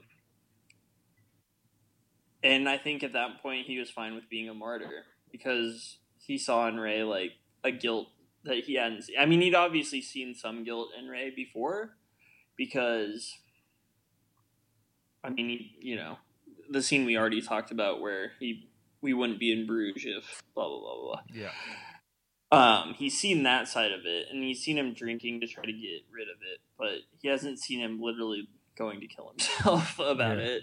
You know, that's some pretty insane guilt. hmm And he had given away two hundred dollars, which is, you know, they say which, like, people who are sui- suicidal start giving away, you know, important things to people hmm before yeah they do it. So that's a little sign in it. Um, he gives the 200 to the shop owner or the hotel owner who played magnificently by the lady. Great. Yeah. I don't know the actress's name but really great little part for her The um, especially in the shootout scene the uh, Marie, the um, yeah marie Yeah, uh, Thekla Reuten. I I don't know if I'm pronouncing that right, but that's her name. Um, Yeah. yeah. she was really good. She, again, one of the, just the great bit parts of the um, movie is her. Um, she, you know, when when she, when Harry uh, Ken's apologizing earlier in the film um, for the language, she's like, Yeah. "Ah, he's he's a he's a, and she just goes a cock. Cock. yeah, yeah. Um, yeah, it's I always forget watch- what word she's gonna say because I always think it's cunt. Yeah. but she goes cock, Yeah, which is even better. She's a cla- she's a classy broad. She's a strong, classy broad. Um, she even says in um, in the behind the scenes stuff because there's a few interviews with the different actors because it's behind the scenes filmed at the time of the filming, and she says that one of her character her character's favorite scenes for her was actually not even a scene that she was in, but when Ken reads the note and then down the bottom it says, "I'm not I'm not the receptionist. I'm the co-owner of this hotel with my husband." Like it just shows the strength of her as a yeah, as a woman and it's like fuck this guy, Yeah. fuck this cop. Yeah, and then when Ken's reading the note and he looks in and sees her uh, around the tree, and it just shows this moment of humanity, and it's really interesting. Brendan Gleeson in the interviews on in the on the um, behind the scenes says that him looking, he reads his reading of the character was that he looks at her in that scene and sees kind of where he wants to be and sees this life that's so close to him but isn't available. He him. loves Bruges.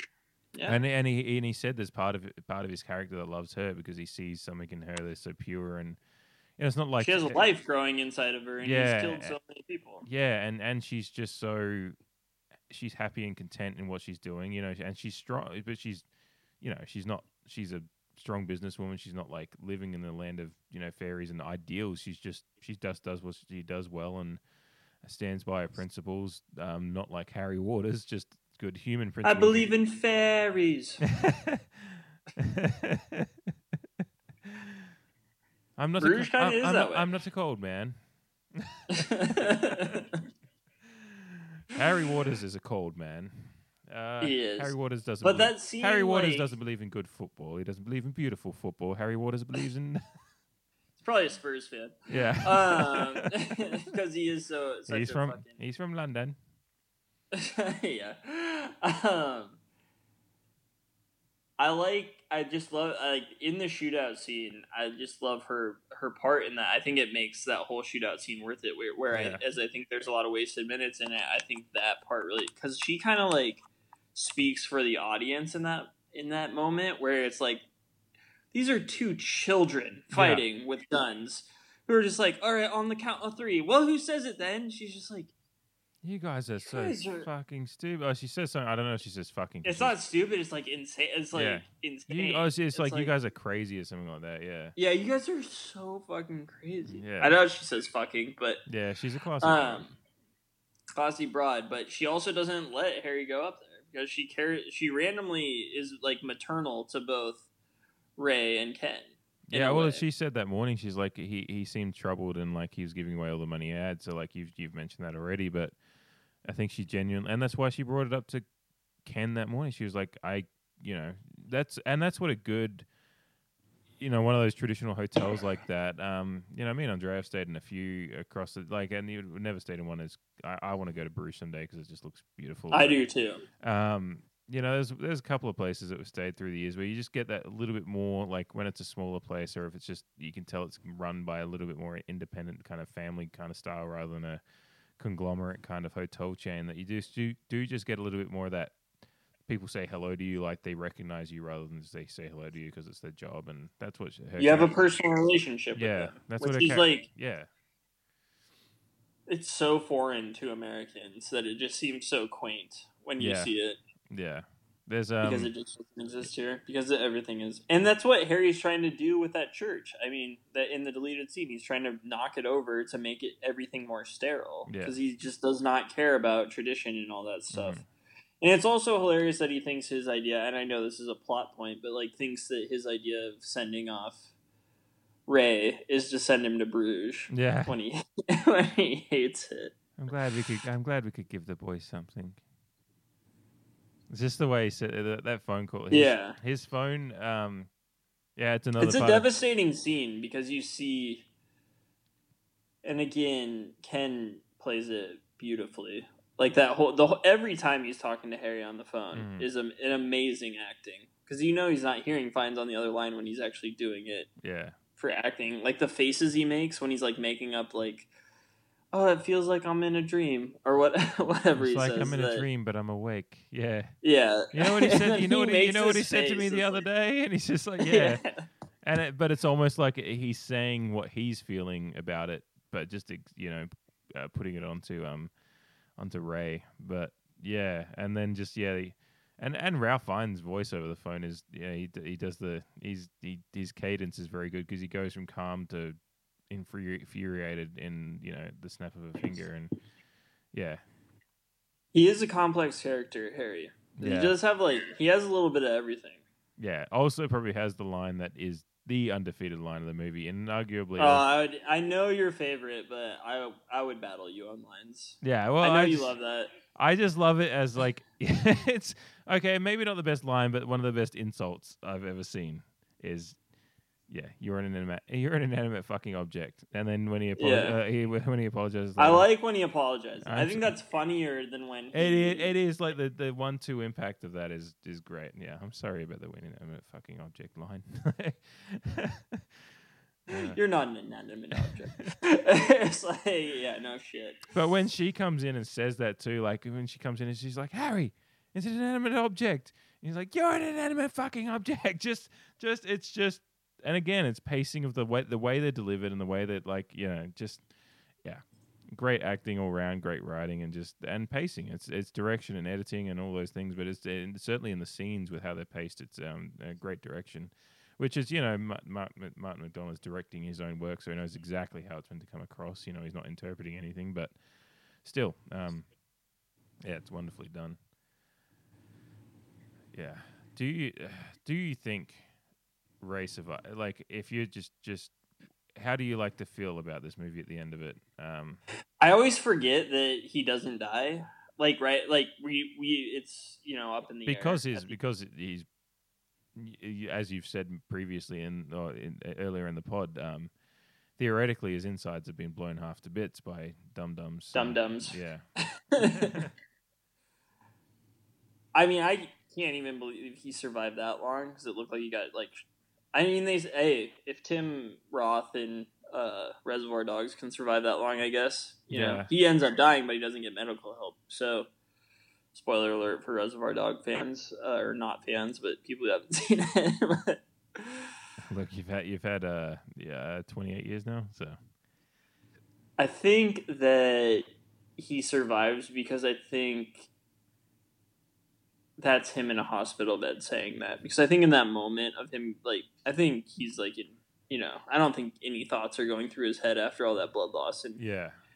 I think all he could muster was say like try to stop Harry from killing himself because that wasn't a little and poor Jimmy gets just his head of course Jimmy is a racist so maybe it's fine Yeah. but I don't think he's actually a Two racist menky just- hookers and one racist dwarf. yeah I don't think he's actually a racist I don't that's think he is. He just he says he's just like- Cocaine. yeah. He, even when he asks, like That's when he talks to him the next coke. day, he's just like, he's just like, oh, how's your race war thing going? And he's like, oh god, did I start talking about that? Like, Yeah, that's we all have our thi- we all have our things we talk about too much when we're drunk. Um, you know. on cocaine i think is the uh, i i wouldn't know but uh just the things you talk like the stream of consciousness that's in film and tv leads me to believe that yeah it's very like stream of consciousness basically but i like if i had that stream of consciousness a race war is not what i would be talking about like the dwarf in in the film. But Yeah. uh yeah.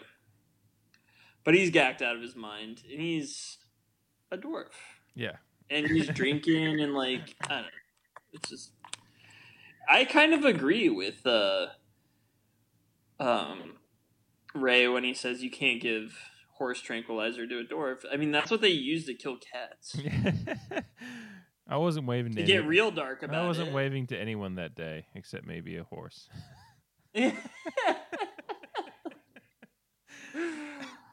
That's I again it. another great Colin Farrell line is when he waves and the guy doesn't wave back and just under his breath he's like little fucking cunt. yeah. yeah. It's an amazing yeah. Poor Ray.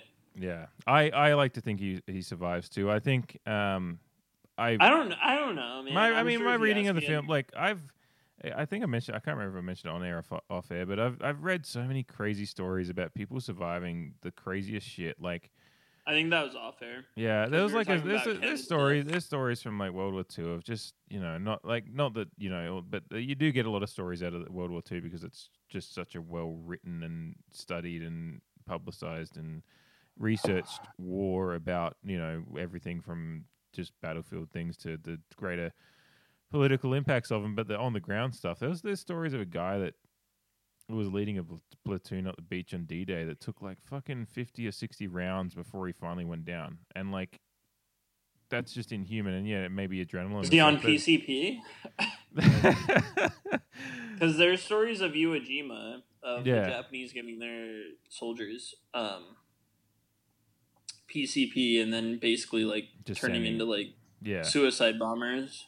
Yeah, like, no, on I, I assume that. I, I mean, this is who knows, but I just mean like you know, the, there's crazy stories out there of people surviving things they never should have. So, Right. um, I actually read one the other day yeah. about a guy going against three um, machine turrets, leading his t- uh, an American in uh, World War II, leading his uh, platoon. I guess. I yeah, don't know. I don't know. Against three uh, German machine gun units, and he Mm. gets shot like right away in the belly, but keeps leading them, throw, throwing grenades, shooting like with a pistol, gets his arm blown off. Um, that still has a grenade in it, and it's gripped so tightly that it doesn't go off. Yeah, like it's on the pin so tightly that it doesn't go off. Gathers himself, takes the grenade, kills the next turret, and then like finally, I think he, like he loses, he survives. Like it, and he gets shot five times in the end and loses an arm, and he still survives. Just like, all right, yeah. what the fuck? There's some crazy shit that happens to people. What is and- yeah, even happening? How people can Like- survive these things is unreal. And you know, yeah, I understand. and like, that's yeah. what we are talking about. Ken like surviving that fall. I mean, Yeah. not surviving, but for a little bit. Yeah, I mean that's what happens. They need the mallet from Midsommar. Call back to episode two. Um, yeah, I still don't. I'm still so mad at that dumbass Swede for jumping legs first. yeah, yeah, and he, he even had the, the the girl that went beforehand and showed the way. Yeah, just land on top of her, dude. You'll be fine. Yeah. That um, movie is fucked up. Yeah. Just going back to that for a second. Yeah, very excited for like um I ordered from A24's shop the uh, collector's edition of Midsommar that they've released. I didn't get the 4K one, but I was happy enough to just grab the Blu-ray one, which is apparently cloth bound and yeah, just just another home video. Geek, Probably geeking. found in human skin, like that book in the Oxford Library. It's pretty well, disgusting. you know, for forty five dollars, then it's a bargain. So, um, Oh man, this is borderline treasonous to the human race. But my we'll grandfather didn't movie die on the beaches of anywhere away. Um,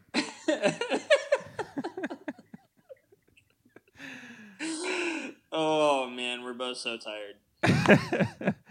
um, uh, there's a few things I wanted to get to. Um, Few things. Yeah, the delirium is set in. It's 1.30 a.m. Um, It's twelve o'clock. I have to go about my day after this. yeah, I, I, I get to go to sleep for about five hours. It's, it is Ryan Werner's birthday today. He's turning 23 today. and, like, Ryan. um, so I he's got a get him birthday. that Seinfeld set. Yeah. But I gotta get it.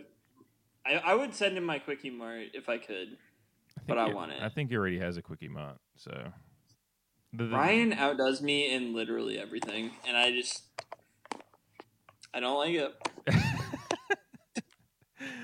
Um, He's a better dancer than I am for sure. Saw that at the wedding. he can cut a rug um, better than most Venice. Mm. So the best Lego collector I've ever seen.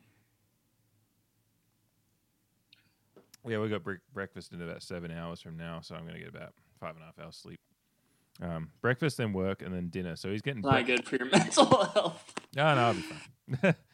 uh, well, work. Some people yeah. are built differently. Oh no, I just yeah, you battle through. Beers and podcasting after work is always helpful, um, therapeutic.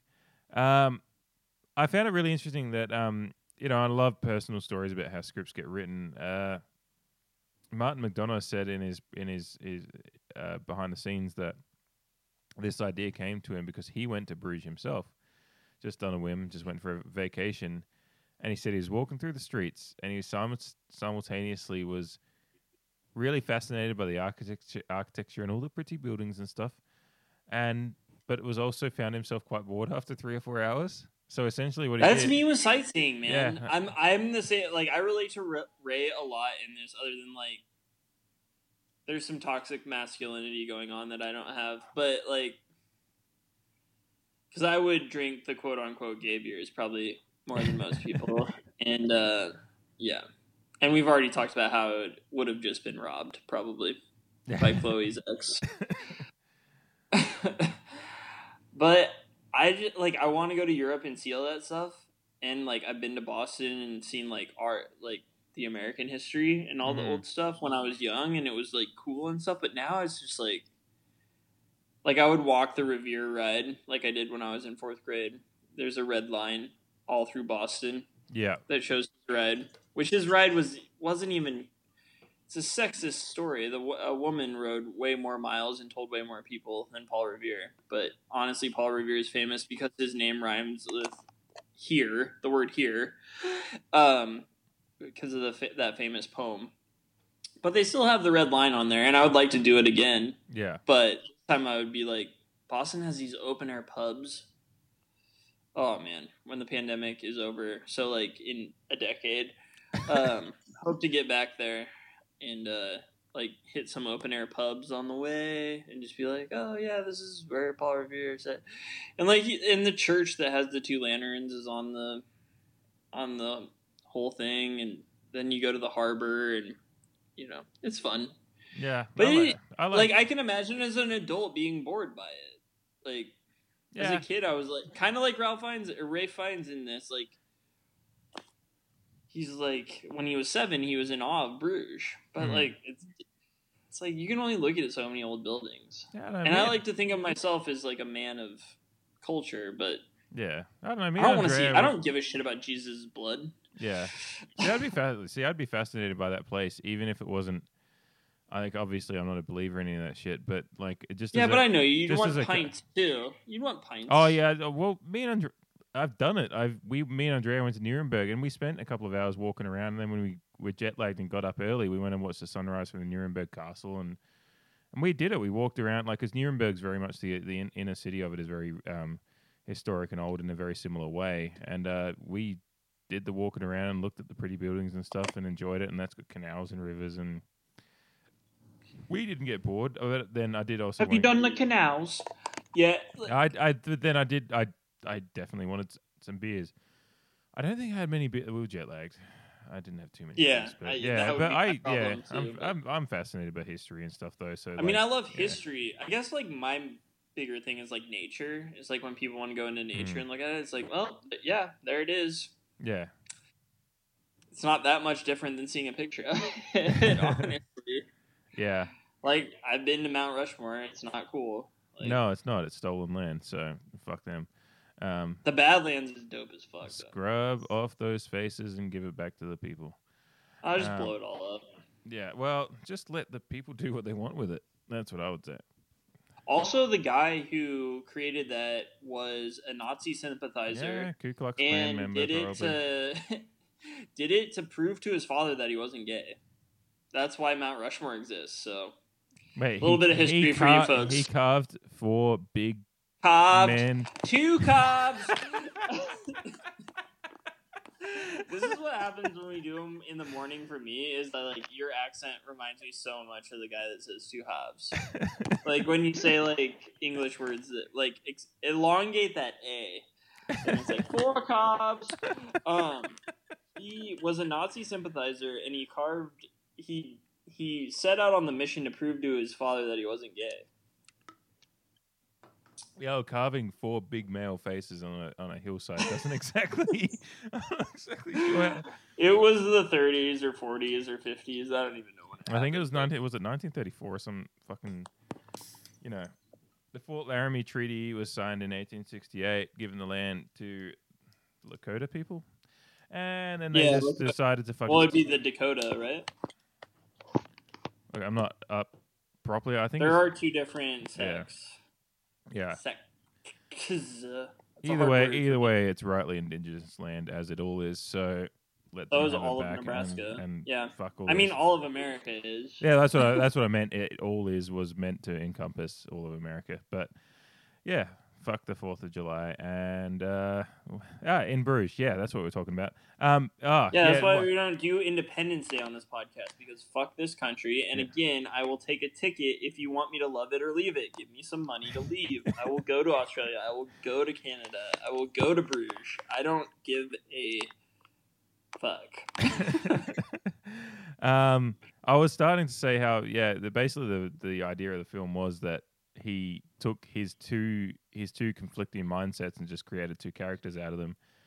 And then was like, well, what the fuck are these two guys just going to be doing in Bruges then? And then was just like, oh, they're wait, waiting. And then he just, it's kind of just how, how stories flesh out, which, you know, as someone who tries to write them but still hasn't finished one because I can never do that.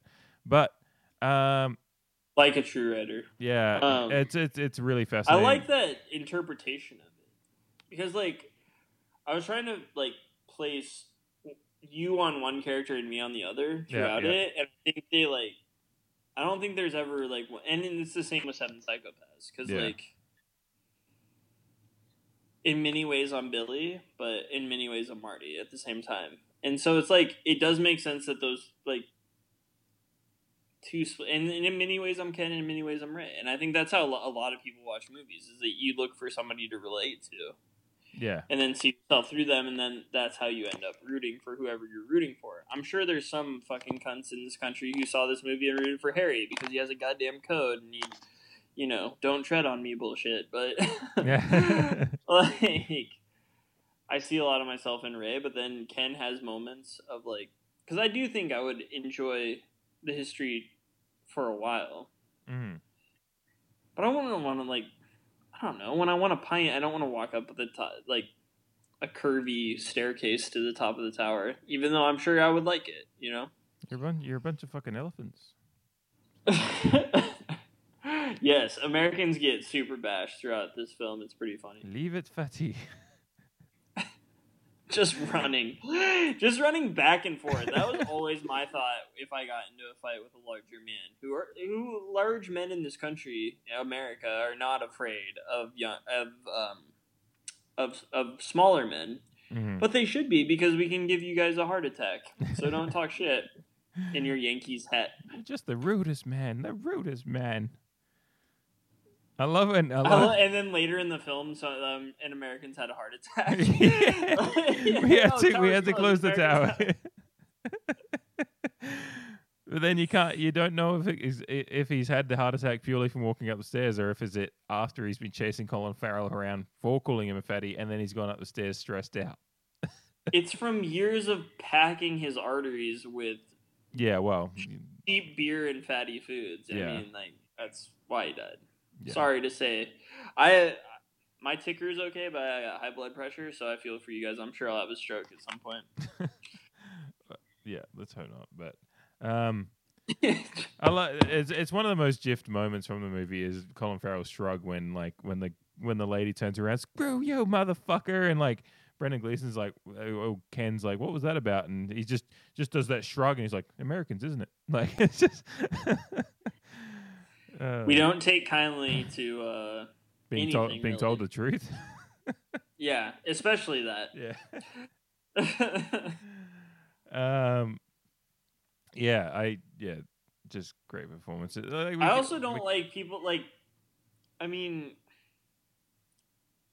Colin Farrell's heart was in the right, or Ray's heart was in the right place in that scene, but like, it's a dick thing to say. Yeah, it, it, it, it like- absolutely it's just he he just doesn't have a filter and that's what his character is and I, I think I mentioned it earlier that's kind of what M- McDonagh wanted is that he's not he doesn't have any hate directed in any one spot. None of it's actually said out of hate. He's just just doesn't have a filter and doesn't actually think that much enough about it to know if it's hurtful or not so you know because Ken tries to do it in a bit more diplomatic way it's still wrong but um the one thing, the only moment in the movie that I ever disagreed with Ken was when he tried to swindle the guy for ten cents when he had a fucking crisp fifty euro note in his pocket. I'm like, if you if you see the sign says five euro, just get your fifty out and pay the.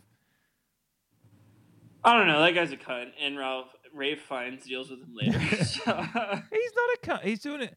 He's a cunt. He starts poking his head.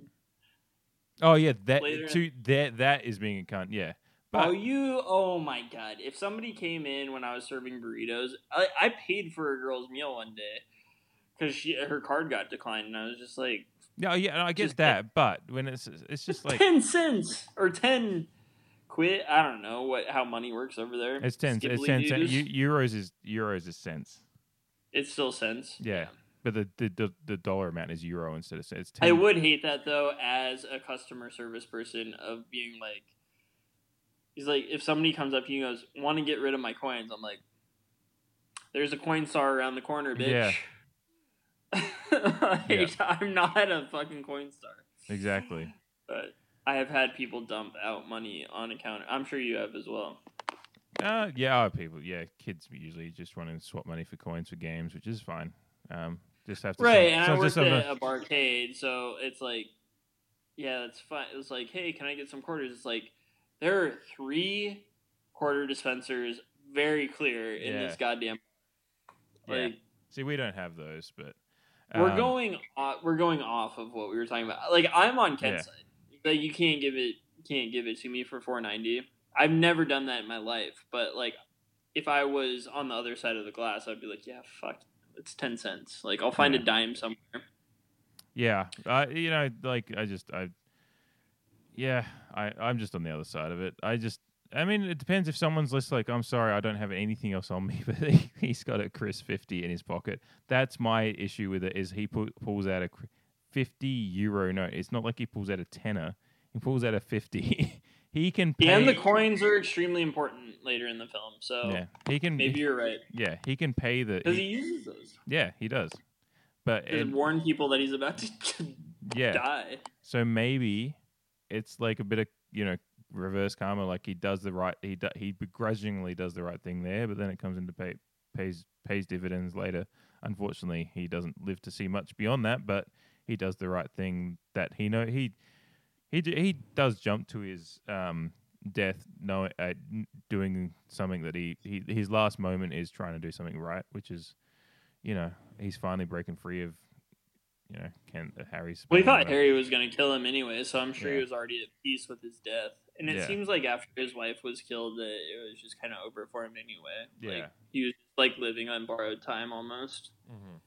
So Just, yeah, really complex character. Really like he's so calm. It's almost like he knew it was his swan song. Not Mhm. to even I I was not on purpose, but like he knew he was gonna die on that trip The more than Ray swans. thought. It's fucking swan song. How can that not be your fucking thing?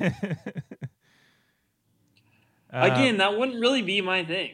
No, there's a swan. Cool. Yeah, yeah, birds in a. I if the birds are in a canal in front of a really pretty build, it has to be the whole picture, you know. Like if it's just a swan on a patch of grass, I'm like, yeah, okay, it's a fucking bird.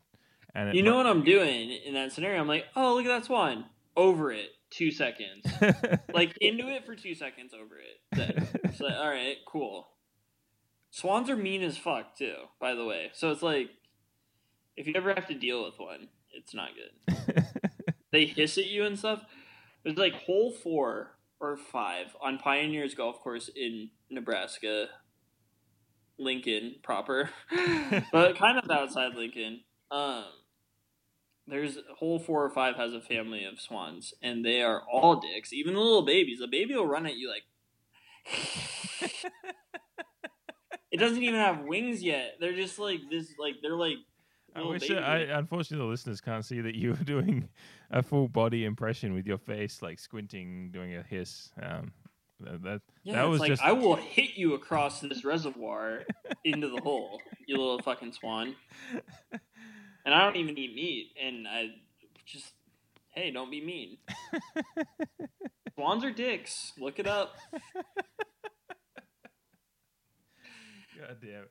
Um, where was I going after that? Uh, I had one more thing I wanted to say and get your opinion on. Oh yeah, I'm a big, I'm a big Carter Burwell guy.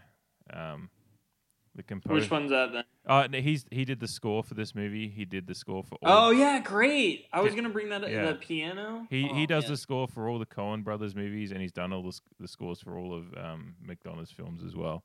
It So is really, it's really good. Unreal. I love it. Yeah. It sets tone perfectly. It's slow and build. It's slow and melodic at the start, and then, and then when he, the moment where it really hits how diverse he, he can do it, he can make a score. And again, like Three Billboards, I thought was an amazing score and was nominated. Um, and obviously, No Country and all the Coen Brothers movies have great Right. scores. So um, uh, it doesn't need to be said anymore that he's clearly um, respected, but you know, it's really melodic and beautiful and, and you know, kind of, uh, you know, classic and, and for much of the film. But then there's moments where it builds in the tension. And then when uh, Chloe screams as the first gunshot rings, as uh, Ray starts running and it hits with some heavy, more kind of rocky, heavy anthem, it's like, Jesus, he just hits the notes every time in this movie and really just Yeah. matches the pace of the film perfectly. And yeah, I, lo- I love his So music. I, it's it's in a lot of my like uh, playlists of just I have movie score playlists where I want to listen to stuff while I'm writing that doesn't have dialogue because obviously listening to music with words fucks with writing. so Right. So movie sound, movie soundtracks are amazing for it, and yeah, a lot of Carter Burwell in my um, playlists, and yeah, this this movie is one that he really just hits, just matches the film so perfectly. So if you do the score, and this is a dumb question, and I think I know the answer, is like you don't also pick like the music that's in it, like the songs that aren't yours. Yeah, I don't. Yeah, because It's like so- in Seven song, Psychopaths has a great soundtrack. Yeah, yeah. Um, yeah, because there's a song that plays, and I don't know the name of it. That there's the one where uh, Ken's climbing to the top of the tower and then jumps. There's a song there. Um, Yeah. it's an Irish. Yeah, uh, I don't. I assume that's There's a a Stone song in in Bruges as well. I yeah, that, that's a, that's a that's a decision by the director. I would assume. Um, Okay. It's obviously you got to get rights for him as well, but yeah, I assume that's a. And I maybe they I assume if you have a good working relationship with your your composer score composer, and you're not sure what you want to do, they might um, work with you on that. But yeah, I'm, I don't know the collaborative process exactly because I don't. Uh, love to be in the film business to know exactly how it works, but Yeah. I assume it's different for every. Like I know listening to um, when uh, I, I li- went and saw Olivia Wilde do a Q and A about um Booksmart, she talked about like certain songs she just loved and wanted in the movie. Some like just wanted Yeah. to, ma- yeah, like she'd find music for. So she she was very much involved in the process. But then she said she did you know talk to people about them and and things like that too. So. Yeah, I think it's it's every, every movie's probably got a di- like different collaborative process depending on who it is, and you know I think directors would certainly, especially when you've got a guy like Carter Burwell, they they have an, a very good mind for music for the right moments and whatnot. So whether they collaborated a bit on finding the right ones where it wasn't original score composed, but yeah, his his composing was brilliant for this movie because it is Yeah. a lot of the soundtrack is just his his music playing in the background as they're uh, wandering around Bruges at the start, and yeah, just the and then obviously the ending was, um, yeah, brilliant score as well there, uh, the chase and all that. Yeah, I was just wondering that because Seven Psychopaths has an amazing soundtrack throughout it, and it does. really sets the tone. And then also Three Billboards. Um, they start with a town, a beautiful Townes Van Zandt song, Mm. and then close. Well, not close, but like at the start of the third act, a little bit into it, they bring it back, but it's a cover version of a female singing it, and a much more. It's much more like Yeah, sad. yeah. Like, it has a sadder tone to it Yeah. And it's just uh, like Yeah. flawless execution. Yeah, then three billboards like his his orig- the original stuff for that like that. Yeah, I I love some of that stuff from three billboards. It's just I I It's a good I- flick. Yeah, we'll we'll do it at some point, I'm sure, because it's certainly got some controversy around it that's interesting to talk Yeah, about. I want to well. yell at all those people, karate chop them like they're a dwarf. Uh, all right. Uh, let's. Uh, you got anything else you want to get to before we hit the um tomatoes and I think we've done done it justice. Yeah, we've- yeah, we're gone. uh, We're almost we're at an hour and fifty now, so it's going to be one of our longest. Oh blokes. my god! it's just what we over the time limit again. Over the movie run again. over the. No, that doesn't work. Two hours. yeah, it works. You just got to be ready for it. Yeah. Um. So in Bruges has um seven point nine out of ten on IMDb. Uh, ninety percent of Google users like it. Eighty four percent on Rotten Tomatoes. Too low. Yes, we agree. Too low. um, yeah, I think. Uh, I'm giving I it. Give it 88, 89. All right, so yeah, I'm still like the standard three or four percentage points ahead of you, but um, Well, this is like one of your favorite movies. Yeah. I again still like Seven Psychopaths more, and I think it's better. yeah, I would put it on par with Three Billboards too. Like I, I think those. I can't pick one between those two. Yeah. I like all of them. I don't know why 80 this movie just resonates with me so much more. Maybe it's because the heart and soul of the movie is, I think, to me, a little bit deeper. Like Ray, Ray's deep hurt is deeper than any other. Like I mean, uh, Mildred in Three Billboards is pretty. That's a that's a deep hurt as well. But Ray, I just Farrell's performance tips it for me. I think, and Frances McDormand. Obviously, Three Billboards had two acting Oscars from it. But I think uh, Yeah. Farrell's performance in In Bruges is probably the best performance that McDonagh's got in all three of his films. I think to me, Uh, it's just it's something resonates with me. Maybe it's the time I saw it. You know, the interesting thing about I saw this movie. My parents like were just you know one of those cinema movie clubs where you sign up for free and they send you just free tickets. I I saw this movie two weeks before it came out officially in Australia because my parents got sent two tickets to see this random in Bruges. Me and mum and dad were like, "What? I never heard of this." And I was I was just you know I was young and not obviously into movies like I am now. I've always been into movies, but but they were just like, oh, "This is a movie with Colin Farrell and some." The synopsis was like hitmen hiding out in Bruges, and I was like, "Yeah, sure, I'll go see it." So I went complete. This was one of those movie experiences I had where I went completely blind. I hadn't seen a trailer. All I knew was Colin Farrell hitmen in some random Belgium city, and I knew what Bruges was because it's the first club that Liverpool beat in a European Cup final in '70. It was Club Bruges. Classic. Random, just but, um, and I think it's one of those movies I saw at a time when I wasn't seeing too many movies that were really deep, and it but it was one of the first movies I saw where I started watching movies more um, and getting more out of them. And In Bruges was probably one of them, just at the time of my life. And it's just resonated. And I've watched it. God, I'd, I'd say it'd be in the I'd be in the twenties now of how many times I've watched it. And and I just love. And it's just there's something about Ray's character. Just I feel for him so much, and Ken as well. I I I feel like I feel, but Ray's the one you really just I connect to as far as just and more now because I understand how it how it feels like you know I hurt and guilt and un- not wanting not under, not knowing how to reconcile with yourself, but trying to get through life with what you've you, yeah just yeah I guess life experience as well. But yeah, I just I adore this movie. I love it so much. It's one of the my yeah. If I had to do a I don't know if it would be in my top ten of films, but it might be. I don't know. It depends on when I, wh- what day I'm in, and where, what mood I'm in. Because when you sit, when someone just says, "Oh, three, give me your top ten films now," it depends what you've watched in the last week. Sometimes, Right. what what your mem- memory triggers, but it's definitely a movie that when people like, if I have time to sit there and people are say, just recommend to me some movies, I'll give you a day. Like in Bruges would be one of the ones that would be high on the list because it's just think it's one of those films that is so unique and and certainly for McDonagh, like he, all three of his films are unique, but I think in Bruges is just the one that just hits so it's so contained and so tight and so perfect in the sense of like you know Seven Psychopaths is brilliant because it's it's doing something uh, very different and um, a lot more. I think Seven Psychopaths is a lot more lighthearted, but it has its heavy moments, but it has it's a lot lighter as well in many ways. Um, and Three Billboards is a mixture of both. And but yeah, In Bruges just it's a special place in my heart. It's certainly biased on my part, but yeah, I'd I'd, I'd I would I would have liked to see like when I I didn't know what it was on Rotten Tomatoes and I was hoping to see like a 91, 92, but Yeah. yeah.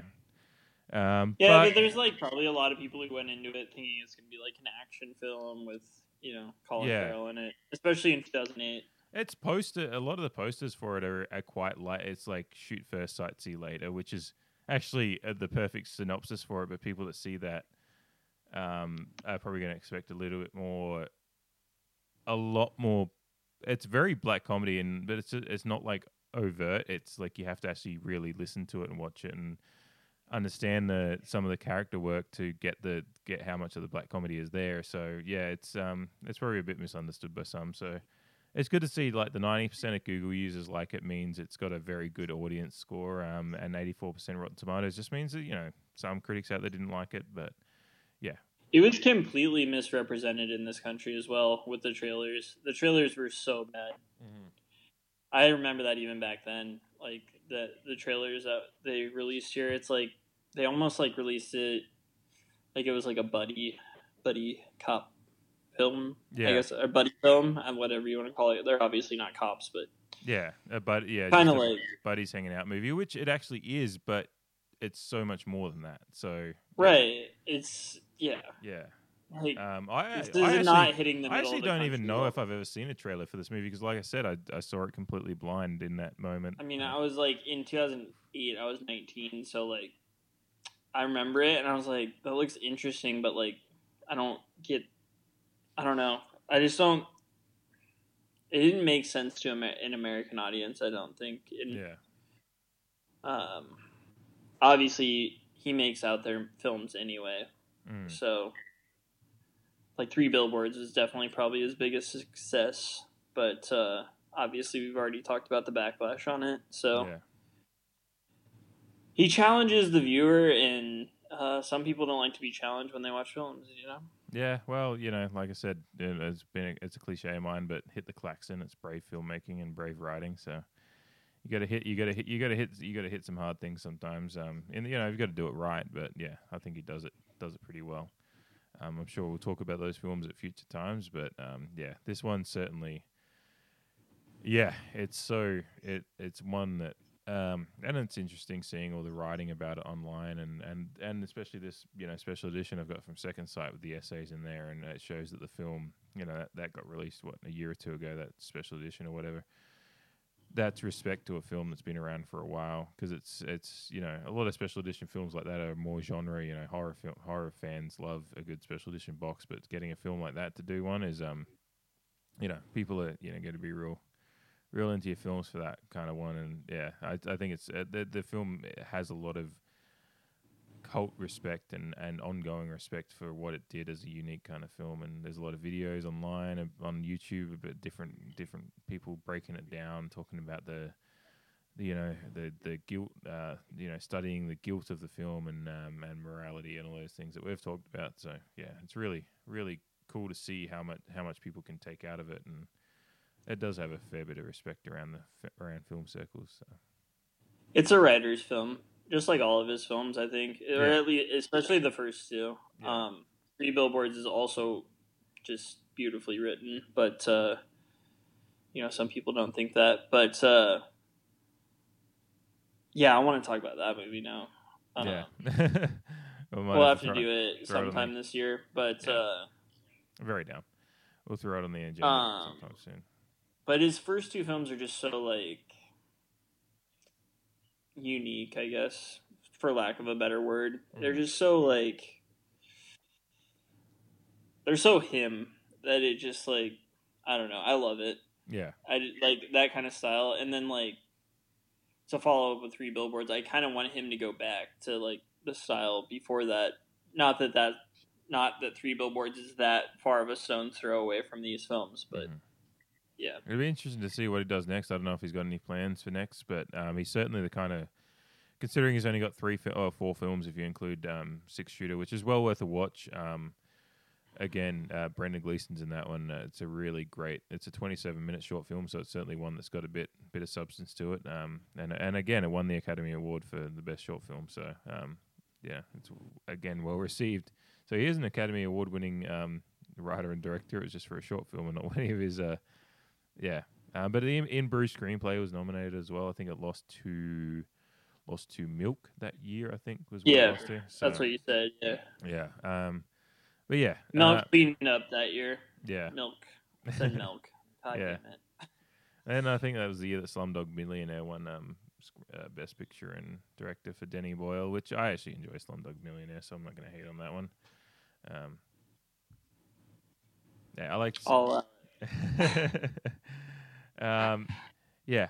Uh, anyway, I guess that's a bit, we it might be one of our longest pod, podcasts at this point. So, um, which I'm not not surprised at because it is just a film that's got lots of lots of shit to talk about.